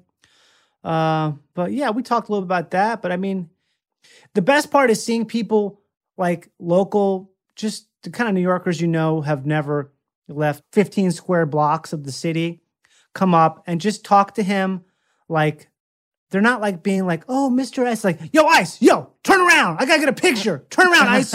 Yo, man, I love you. You're the best. Just stuff like that. He's like, he could stop traffic. It's crazy. I mean, I don't understand. I've never, I've never worked with a person who has, who commands that much respect. It's just insane that how much people revere that guy, and rightly so. Yeah, I think people have said too. It's like that, you know, a lot of women will be really into Mariska Hargitay and Christopher Meloni. A lot of the female fans, but Yeah. like everybody's into Ice. Like everyone Well, loves he- Ice. Yeah, he's you know a what true, I mean? he's a legend. He's just like Yeah. this thing where he transcends. I mean, you see like homeless people coming up to him, and also it's like there's no category of person who isn't just, oh man, ice, ice. yeah. Did you see Coco? I did not know. Okay. We Oh. hear sometimes we you know on his rider, um, he doesn't do any job where he can't say that Coco can go anywhere she wants at any time. I'm not familiar with his writer. No, No. They didn't have you review it? no, they did not actually. No, um, any other you said you got along with the new cast member. yeah, Octavio, he's great. So we hung out a bunch. Well, we, he's new to us um, Right. and to the listeners. So can you Mhm. give us some scoop? Should they like him? Should they hate him? What's his vibe? I think they should love him. He's a great guy. I don't know. We got along famously. I feel like he's like a he's a classic case of someone who does not um I did it was not who I thought he was when I first met him. And I'm like, "Oh my god, this guy's like into all this same stuff as me, like weird meditation stuff and just like that." And so we we got along famously and I just really um I was actually there when he found out he got picked up for the Oh, season. wow. So we, we were talking a bunch, you know, and I was just like, I was, I was one of the first times in a long time I would have been like, just incredibly happy for someone. I was so, I don't know why. It's just something about like, just the way we talked about stuff and find that out was just like, oh my god, it's so. I was, I was in the street with him. I was screaming like, yes! I was so stoked because it's so great that uh, just to be with someone when they get that kind of news is such a such a cool thing. So That is so cool. Yeah. And then did he go right from that to like fully just like pile driving you in that next scene that you guys had to do? That is actually 100% true. yeah, I mean, like we're on like a block away uh, where the trailers were, and we were walking to set to do that exact scene. That's so. Now, yeah. And how how are there that go- stunt? Yeah, Oh, we sorry. need to Yeah, know. yeah. No, yeah, stunt people Yeah, there's stunt people. coordinating. Like, how did that I mean, work? you don't have to squint that much to tell that the guy is getting knocked down is not me. Oh, really? Oh, really? I mean, you know, I couldn't tell. Okay. I was like, that's I was- Johnny getting his ass I beat. was jumping up and down. I storied it. I couldn't believe uh, that you had a beat down because you kind of downplayed your part a little at the I party. don't. I guess. I mean, should I have upplayed it? What do you mean? I you were just like, yeah, it was good. It was fun. And I, if I if I was you, I'd be like, you Mm. don't even fucking believe it. I had these detectives beating the shit out of me. I was in an ice cream. Like I would. Um, But you're a big fan of the show, so correct. it's different. Yeah, Yeah, yeah, yeah, yeah, Obviously, and we have different. You also, Yeah. you and Liza have different personalities. But um, I'm a uh, bragger, Johnny, I guess. was that him tackling you, or that was two stunt people? Two stunt people, two stunt people. Yeah. Wow, wow, wow, wow. big wow, wow. padded ground, uh, rubber Wow. gun, Yeah. the whole the whole works. Yeah. And did you vibe with makeup and hair when they were doing all your all your prosthetics? Because you had a Oh lot. yeah. Uh, yeah, I that love was that so stuff. freaky to see you look like that. I'm sure it was to look at yourself in the mirror. It was strange. The worst thing about it is everyone on set pays you so much attention. I can't stand that one really. Oh, do, do, hey. oh you how should about see the other guy. yeah? It's like, oh, is it you? Are you the other guy? How did it feel? How long did you have to keep it on? And then did you rip it off like slow motion horror movie style? No, they they have to take it off carefully because it's, it's two appliances. I like I like that stuff a lot. I think it's really relaxing to have that done, Wow. and also it's just like uh, it's so interesting. I think the first thing I ever, the first time I ever really got into any kind of like um, whatever you call it, like performing or theater or filming like that was probably early in high school. I was into makeup effects. I wanted to do. I read like Dick Smith's book. I read like Rick Baker's book about like doing uh, prosthetics and makeup effects. I tried doing it. It's actually you know extremely difficult and all this stuff you have to do. I kind of fell out with it, but I've always had like this genuine respect for people who do that because it is it is an art it's artistry and it's interesting it's a very specific form of artistry so anytime i get to have something like that done to me i'm just so it's just so interesting to watch them do it and how it like slowly becomes looks so incredibly real that it's just uh yeah it's crazy yeah. i love and it you were just standing there like a beat up doofus. It was like it was uh, cool. I've never seen someone so beat up look so chill. I guess in court, you know. Well, I think that was how they wanted it to be. I mean, because it's like the the injuries speak for themselves. You don't have to do anything. It's like this thing where the person you see what you see is that says a volume before any. Nothing I could say would would um would help that at all. I think. That was definitely in the show's history of 23 seasons, though, one of the more graphic, like, um, really, depictions of somebody getting like beat up in jail or, yeah, like Yeah. injuries like that. Like, you, you looked really, really, uh, knocked around. they had to Um, punish me for what I did. Yeah. well, I also what wanted he to did. ask Sorry, you. what he did. Yeah, yeah, what he did. We know you're the farthest thing from this character. Your character's so like weird because he's so like even when he's caught, he's like, I'm walking out of here. Like when they have the guns on him, it's like you're not walking out of here. And then he and then once they have you, you're like, I swear on my mom's grave I didn't do this. Like you're just like a liar. Your character just lies throughout a lot. I mean, besides being a rapist. Right. Are you a good liar, you think?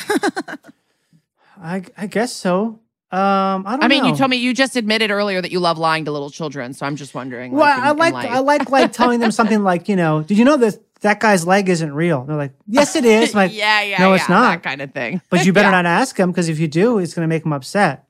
Stuff like that, you know, like just weird, dumb things. Like, that's not Sure. true. It's like, how do you know it's not true? Just stuff like that. I don't know. I guess I, I like to lie. I don't think it's lying. I think it's more just interesting. I think it's interesting to um to see like present things as real that aren't real because uh and that's isn't that just theater? It's like anything you do. It's like Yeah. what is what is really real. I suppose I, I like doing that stuff. I mean, the character is just basically a sociopath. And I Mhm. think all comedians to some extent are probably sociopaths. Mhm. Or I don't know.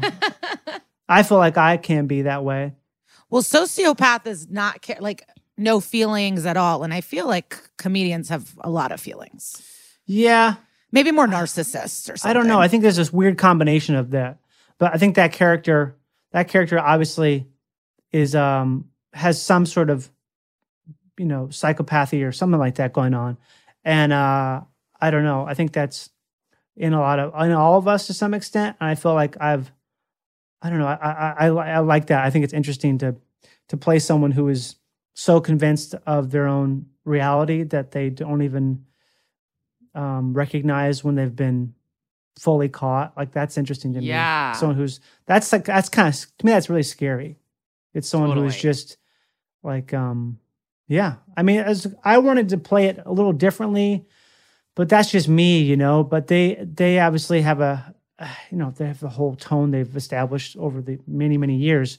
I just Mm. think it's always interesting when someone seems really innocent and um but is absolutely the opposite.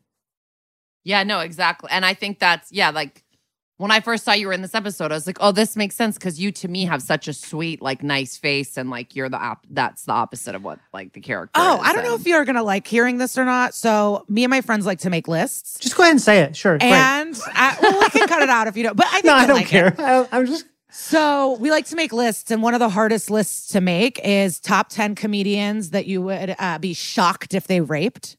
Like, there's no way they're a rapist, and it's like, are you, what are you doing making these lists? Why don't you just play MASH? what happened to MASH? well, we do fun lists. We do other one like top ten meals of your life. Like we have fun. But one night we were like, I wonder if we could come up with ten people where we we would be so shocked that they would be a rapist. Josh Gondelman, and then everyone doesn't really have anyone else. Right. And I was hanging out with someone, and they said you. Okay. they were like Johnny Pemberton. And then I was like, well, wildly, he just played a vicious rapist. Um, Great. It's nice to know that people are talking about me out there that saying he would not he would not rape. He would not assault. Yeah, Mhm. it's nice. It's and really is nice. it different? You know, you're you're well known, I think, the most from Superstore. Um, I guess so, yeah. Are the sets different doing such drama, drama to comedy and like? I don't know. I mean, they're very different, yeah. Uh, but also every set's different, I suppose. This one, it's different, but just because they've been doing it so long, so anything, everything feels kind of like you're just. It feels like you're. You know, when you go to an Airbnb and there's too much of the person's personality there, you're like, this feels weird. I feel like I'm like, you know, like what's her, what's the girl's name who who goes in the house of the three bears kind of thing. Goldilocks? Yeah, I feel like that. So I, sometimes with those sets that are so super established, you just feel like I don't know. You feel like a like a freshman in high school or something like that, where everything is unfamiliar and every everyone there. This is just such old hat that yeah. yeah. So it's not the most comfortable scenario, I suppose, but also I, I knew that going into it. So I, I I don't know. It's it's um it's just a set, baby. Yeah. it's just a set. You were saying before, like you were saying, I wanted to play it differently, the character. So was was there like a thing where you started playing it a certain way, and then the director was like, "Hey, I think actually we're going to take it more like this," or did you have like an upfront meeting with the director where they were like, "Here's how we want you to do it," kind of? No, no, we kind of just hit the ground running, really. It's Mhm. because they just they move so fast with everything. Uh, I was just thinking, like, I thought it'd be interesting to me if he was really um, innocent and really like almost friendly, Mm-hmm. Like in a way where uh, that to me is the scariest thing is someone who's super friendly, but also is like in the same. Just the dichotomy of that, I guess, is interesting. But uh, also, the, they can't have it play that all the they have it, they can't have it play that way because it's I think it's too disarming. It's too much of a red herring. When I think the red herring is already, like you said, like that. I seem like someone who wouldn't rape. So that's that's all they need. They don't need. It might be. A, it's probably a hat on a hat because it's me. yeah, it's me your thinking. face is doing a lot of the work. Yeah. It's easy to forget that. I think a lot of people, I mean, all the time people forget like, oh, you don't have to do anything because most of the most of what's done is accomplished by just literally who you are and who the stuff you convey by just being present and speaking. And we want to try so hard sometimes to be, I want to, I got to try really hard. And it's like, no, you don't. Some people are just like, they seem mean and they have to work their entire lives to not get in fights with people like you know, there's, there's big dudes who everyone wants to fight them, but they're like sweetheart, and they don't want to fight. And there's people like me who are like, I can't get anyone to take me seriously because I seem like I'm lost. When actually, it's like I feel like that big guy. I want to kick someone's ass, but I've never been in a fight in my entire life. So I mean, that's that's that just goes to show you, like, I don't know. It's like you you can try all you want to be someone else, but you're probably going to be taken at face value most of the time. I feel like that's the case in most acting roles, unless it's something very specifically different, or you're playing Yeah. against that on purpose. No, I hear you. That's what I try to kind of like tell myself when I audition for stuff and I don't get it. I'm like, they physically are looking for like basically a certain person, I think. All the time. And, I think like, five and percent it- of the it's time. It's like I just am not that person and I can't change like what my whole vibe is, you know? yeah, you can't No change matter how good you are at acting. unless you get like surgery to change the shape of your mouth for something. It's like the kind of thing where like you literally can't considered. do anything. Mm. But then if you did that, you would lose the thing you had before. Sure. You're like, oh, we wanted that. And then you just changed it. You got that mouth surgery. Fuck. Any other little tidbits from the set you think our listeners would love before we let you go? A tidbit from the set. You know what I mean. I mean, Little I don't know. like we're talking like the people that listen we love svu so any Mhm. like morsel of behind the scenes stuff is exciting Like, what's behind the scenes? It's not NDA behind the scenes. Like Oh, did yeah. someone say something funny um was someone Yeah, me every day. uh, Me every day. I don't think he said anything funny. God, but you signed an nda cool I think I think it's uh, implicit actually with all that stuff. Wow. I will say, you know what? The sets, the backdrops that are painted, they look so good. They look so good in real in real life. Like, God damn, that looks real. It's what's really painted good. Like Wait, what's, painted? Like in that room, the uh uh, the room like we have the interrogation room, like the Mhm. skyline back there. That's all painted. It's not. or Oh if it's not my painted, it's a it's a picture, it's a photograph or something like that. It's not real. Uh, None that's none of the stuff is real except for the outside stuff, and it all looks so it looks really good. Were you shooting that stuff at Chelsea Piers? Yeah, Yeah. Chelsea Interesting. Piers. where'd they put you up somewhere nice Uh, yeah, I guess it's a hotel. me I and you should have a buddy movie where i yeah, just keep really. being the most the two most more." different people ever. I will say that they um what it did surprise me about the show is they definitely they keep it thrifty. oh. It's not exactly the most um I don't know how to say this. It's not like it's not really like I've been on sets where like, wow, you know, stuff where Mm. this is nice. And this was not that. It wasn't super nice, but that's I kind of think that's cool. It feels to me almost like in like a Broadway tradition where you ever seen like this the dressing rooms that Broadway actors have. These huge productions that looks like this looks kind of kind of run down and rinky dinky, but it's like kind of cool because it's the thing where I don't know. There's something about that that I think is interesting, and I I I like that how, how the feeling of it wasn't. It didn't feel super um like special or nice because I don't know if it needs to be. Yeah, I mean they've had 23 years to cut the fat, you know, Oh, and, like, yeah. figure out what they need, what like the bare minimum that they need is, and you Mhm. know, like I think they probably spend on like random. I always know. Well, yeah, but I also notice like they'll just have like random huge crowds in parts where it doesn't even necessarily make sense. Out on the court steps, they'll just be like a million people that they're paying all those fucking people, and I'm like, you could have made this a tighter shot, and not had a million people, but Yeah. like you know they do that kind of stuff. It does feel very real when you're out there. It, that's what's so cool about it, is how the reality of how um it feels like it's in the city and stuff. Yeah. You can feel it.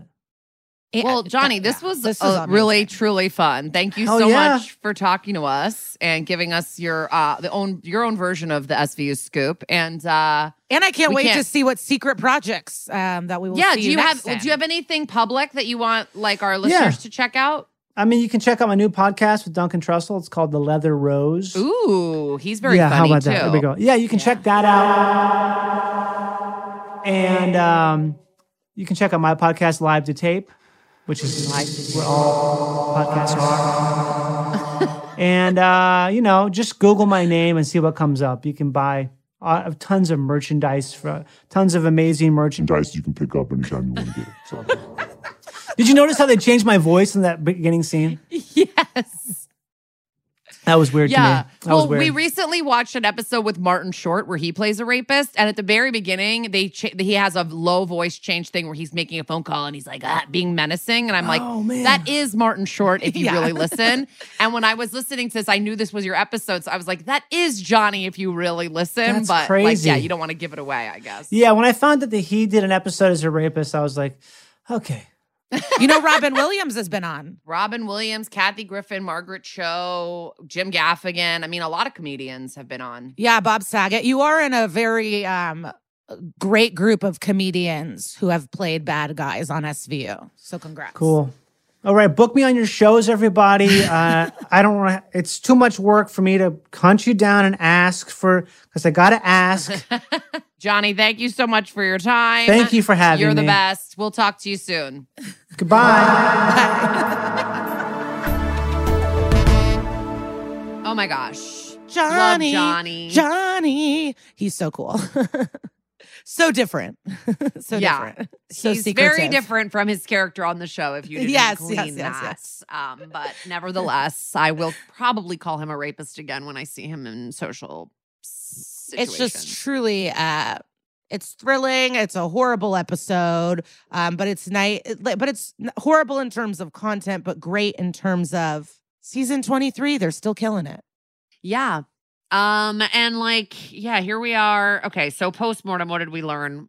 I mean, we learned that SVU can't survive without some asshole white guy pushing Olivia Benson around and telling her what to do and trying to undermine victims.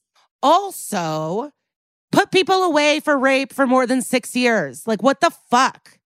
Put It's people like away. I would just love some information on like reoffending and escalation because it just seems like in at least in this podcast, anecdotally, so many of the guys that go away for like, yeah, four years on rape, then come out and start fucking tying women up in their Alaskan like kill sheds. You know what I mean? Like it just it always leads to something else. You didn't just like one time like do a rape for funsies, you know? yeah, I just wish violence against women was held at the same esteem as like money laundering from the government. You or know, drugs. Like, There's people in in in jail for drugs for longer than that. Yeah. And then no matter what, do not let anyone in your ho- home or on the street don't pull over nothing. Like Oh woman, yeah, child, people. anyone, nobody. Yeah. Actually, this is pretty fucked up because I live in an apartment where I I could get attacked easy. I'm really open to the public in my home. And um someone in the middle of the night knocked on my door asking for someone named Frank and it scared the shit out of me. Oh, did I ever tell you that um when I was like 8 months pregnant living in the little house, uh I uh, Marianne Ways was with me actually, so somebody was at home with me, but Jared was out of town for like 2 weeks. And this guy came up to my house with his head bleeding and was like, "Can I come in your house and like clean myself up?" And I was like, "I'm sorry, I can't let you in my house. Like I'm like a like pregnant and by myself and like you said that? Yeah, don't say that though to people. No, I got him. A, do you know what I did? I got him an Uber home. Wow. I called. I said, "What's your address?" And I got him an Uber home. He lived ten minutes away from me. Did he get mugged? What happened? I think it was a gang thing. He wouldn't tell me what it was, but he, I think it was a gang thing. Like he's like, these guys just got out of their car and smashed me, and I was like, then that that must have been like a gang initiation thing or something. Like no, like people, you know. He said they got out of the car and like and like bat hit him with a bat. Oh yeah, I was like, I want to help you. I just can't let you like in my house. Um, Well, I was reading like BuzzFeed lists, and one of them was like times where I listened to my gut and intuition, and I'm so glad I did. And it was just like a bunch of stories like that. And there was one where a guy did see a woman in distress at the side of the road, and something in him was like, I gotta get her. And she was running away from two people that were trying to murder her in the woods. And so that worked out. Um, but like shit. he's also a man. I personally Yeah. would call the Thor. I would like, I would never, I just, I don't even care if you have eight babies. I'm not stopping for you. I'm absolutely not put it. I just can't. I'm, of course I would. I don't know. I don't, I think it's too scary. yeah. What else? Should we move on? Yeah, let's move on. I think with this, it's just like uh, people are creeps. Uh, don't be too friendly to your ice cream man. I mean, that's what the world is telling us. Like, do not trust or like anybody ever. It's so annoying. I'm so glad Marianne was at your house. That is It's- so scary. yeah. It's like behind the nice ice cream guy that looks like has the face of Johnny Pemberton. There can be monsters. So don't judge books by their cover, I guess. Oh, Um, never. Yeah. So this week's uh, What Would Sister Peg Do, which is our weekly segment where we direct you towards a resource or an organization or a book of some kind to give you more information on a topic that we covered in today's episode. This week, we're going back to an organization that we've hi- highlighted before, which is RAINN, uh, the Rape, Abuse, and Incest National Network. It's the United States' largest anti sexual violence organization, um, and they uh, uh, create and operate the National Sexual Assault Hotline in partnership with more than a thousand local sexual assault service providers across the country. They have programs to prevent sexual violence, help survivors, and ensure that perpetrators are brought to justice. So if you are interested, it's more information is at R-A-I-N-N.org, rainn.org. And then their hotline is 800-656-HOPE. That's 800-656-4673. If you or anyone you know needs these services. And as usual, they will all be saved on our Instagram page under the highlight called WWSPD. Hell yes. And next week's episode will be Blood Brothers, season 13, episode three. So watch along with us if you'd like on Hulu, Peacock, or wherever you illegally stream. Bye, guys. Bye. Thank you.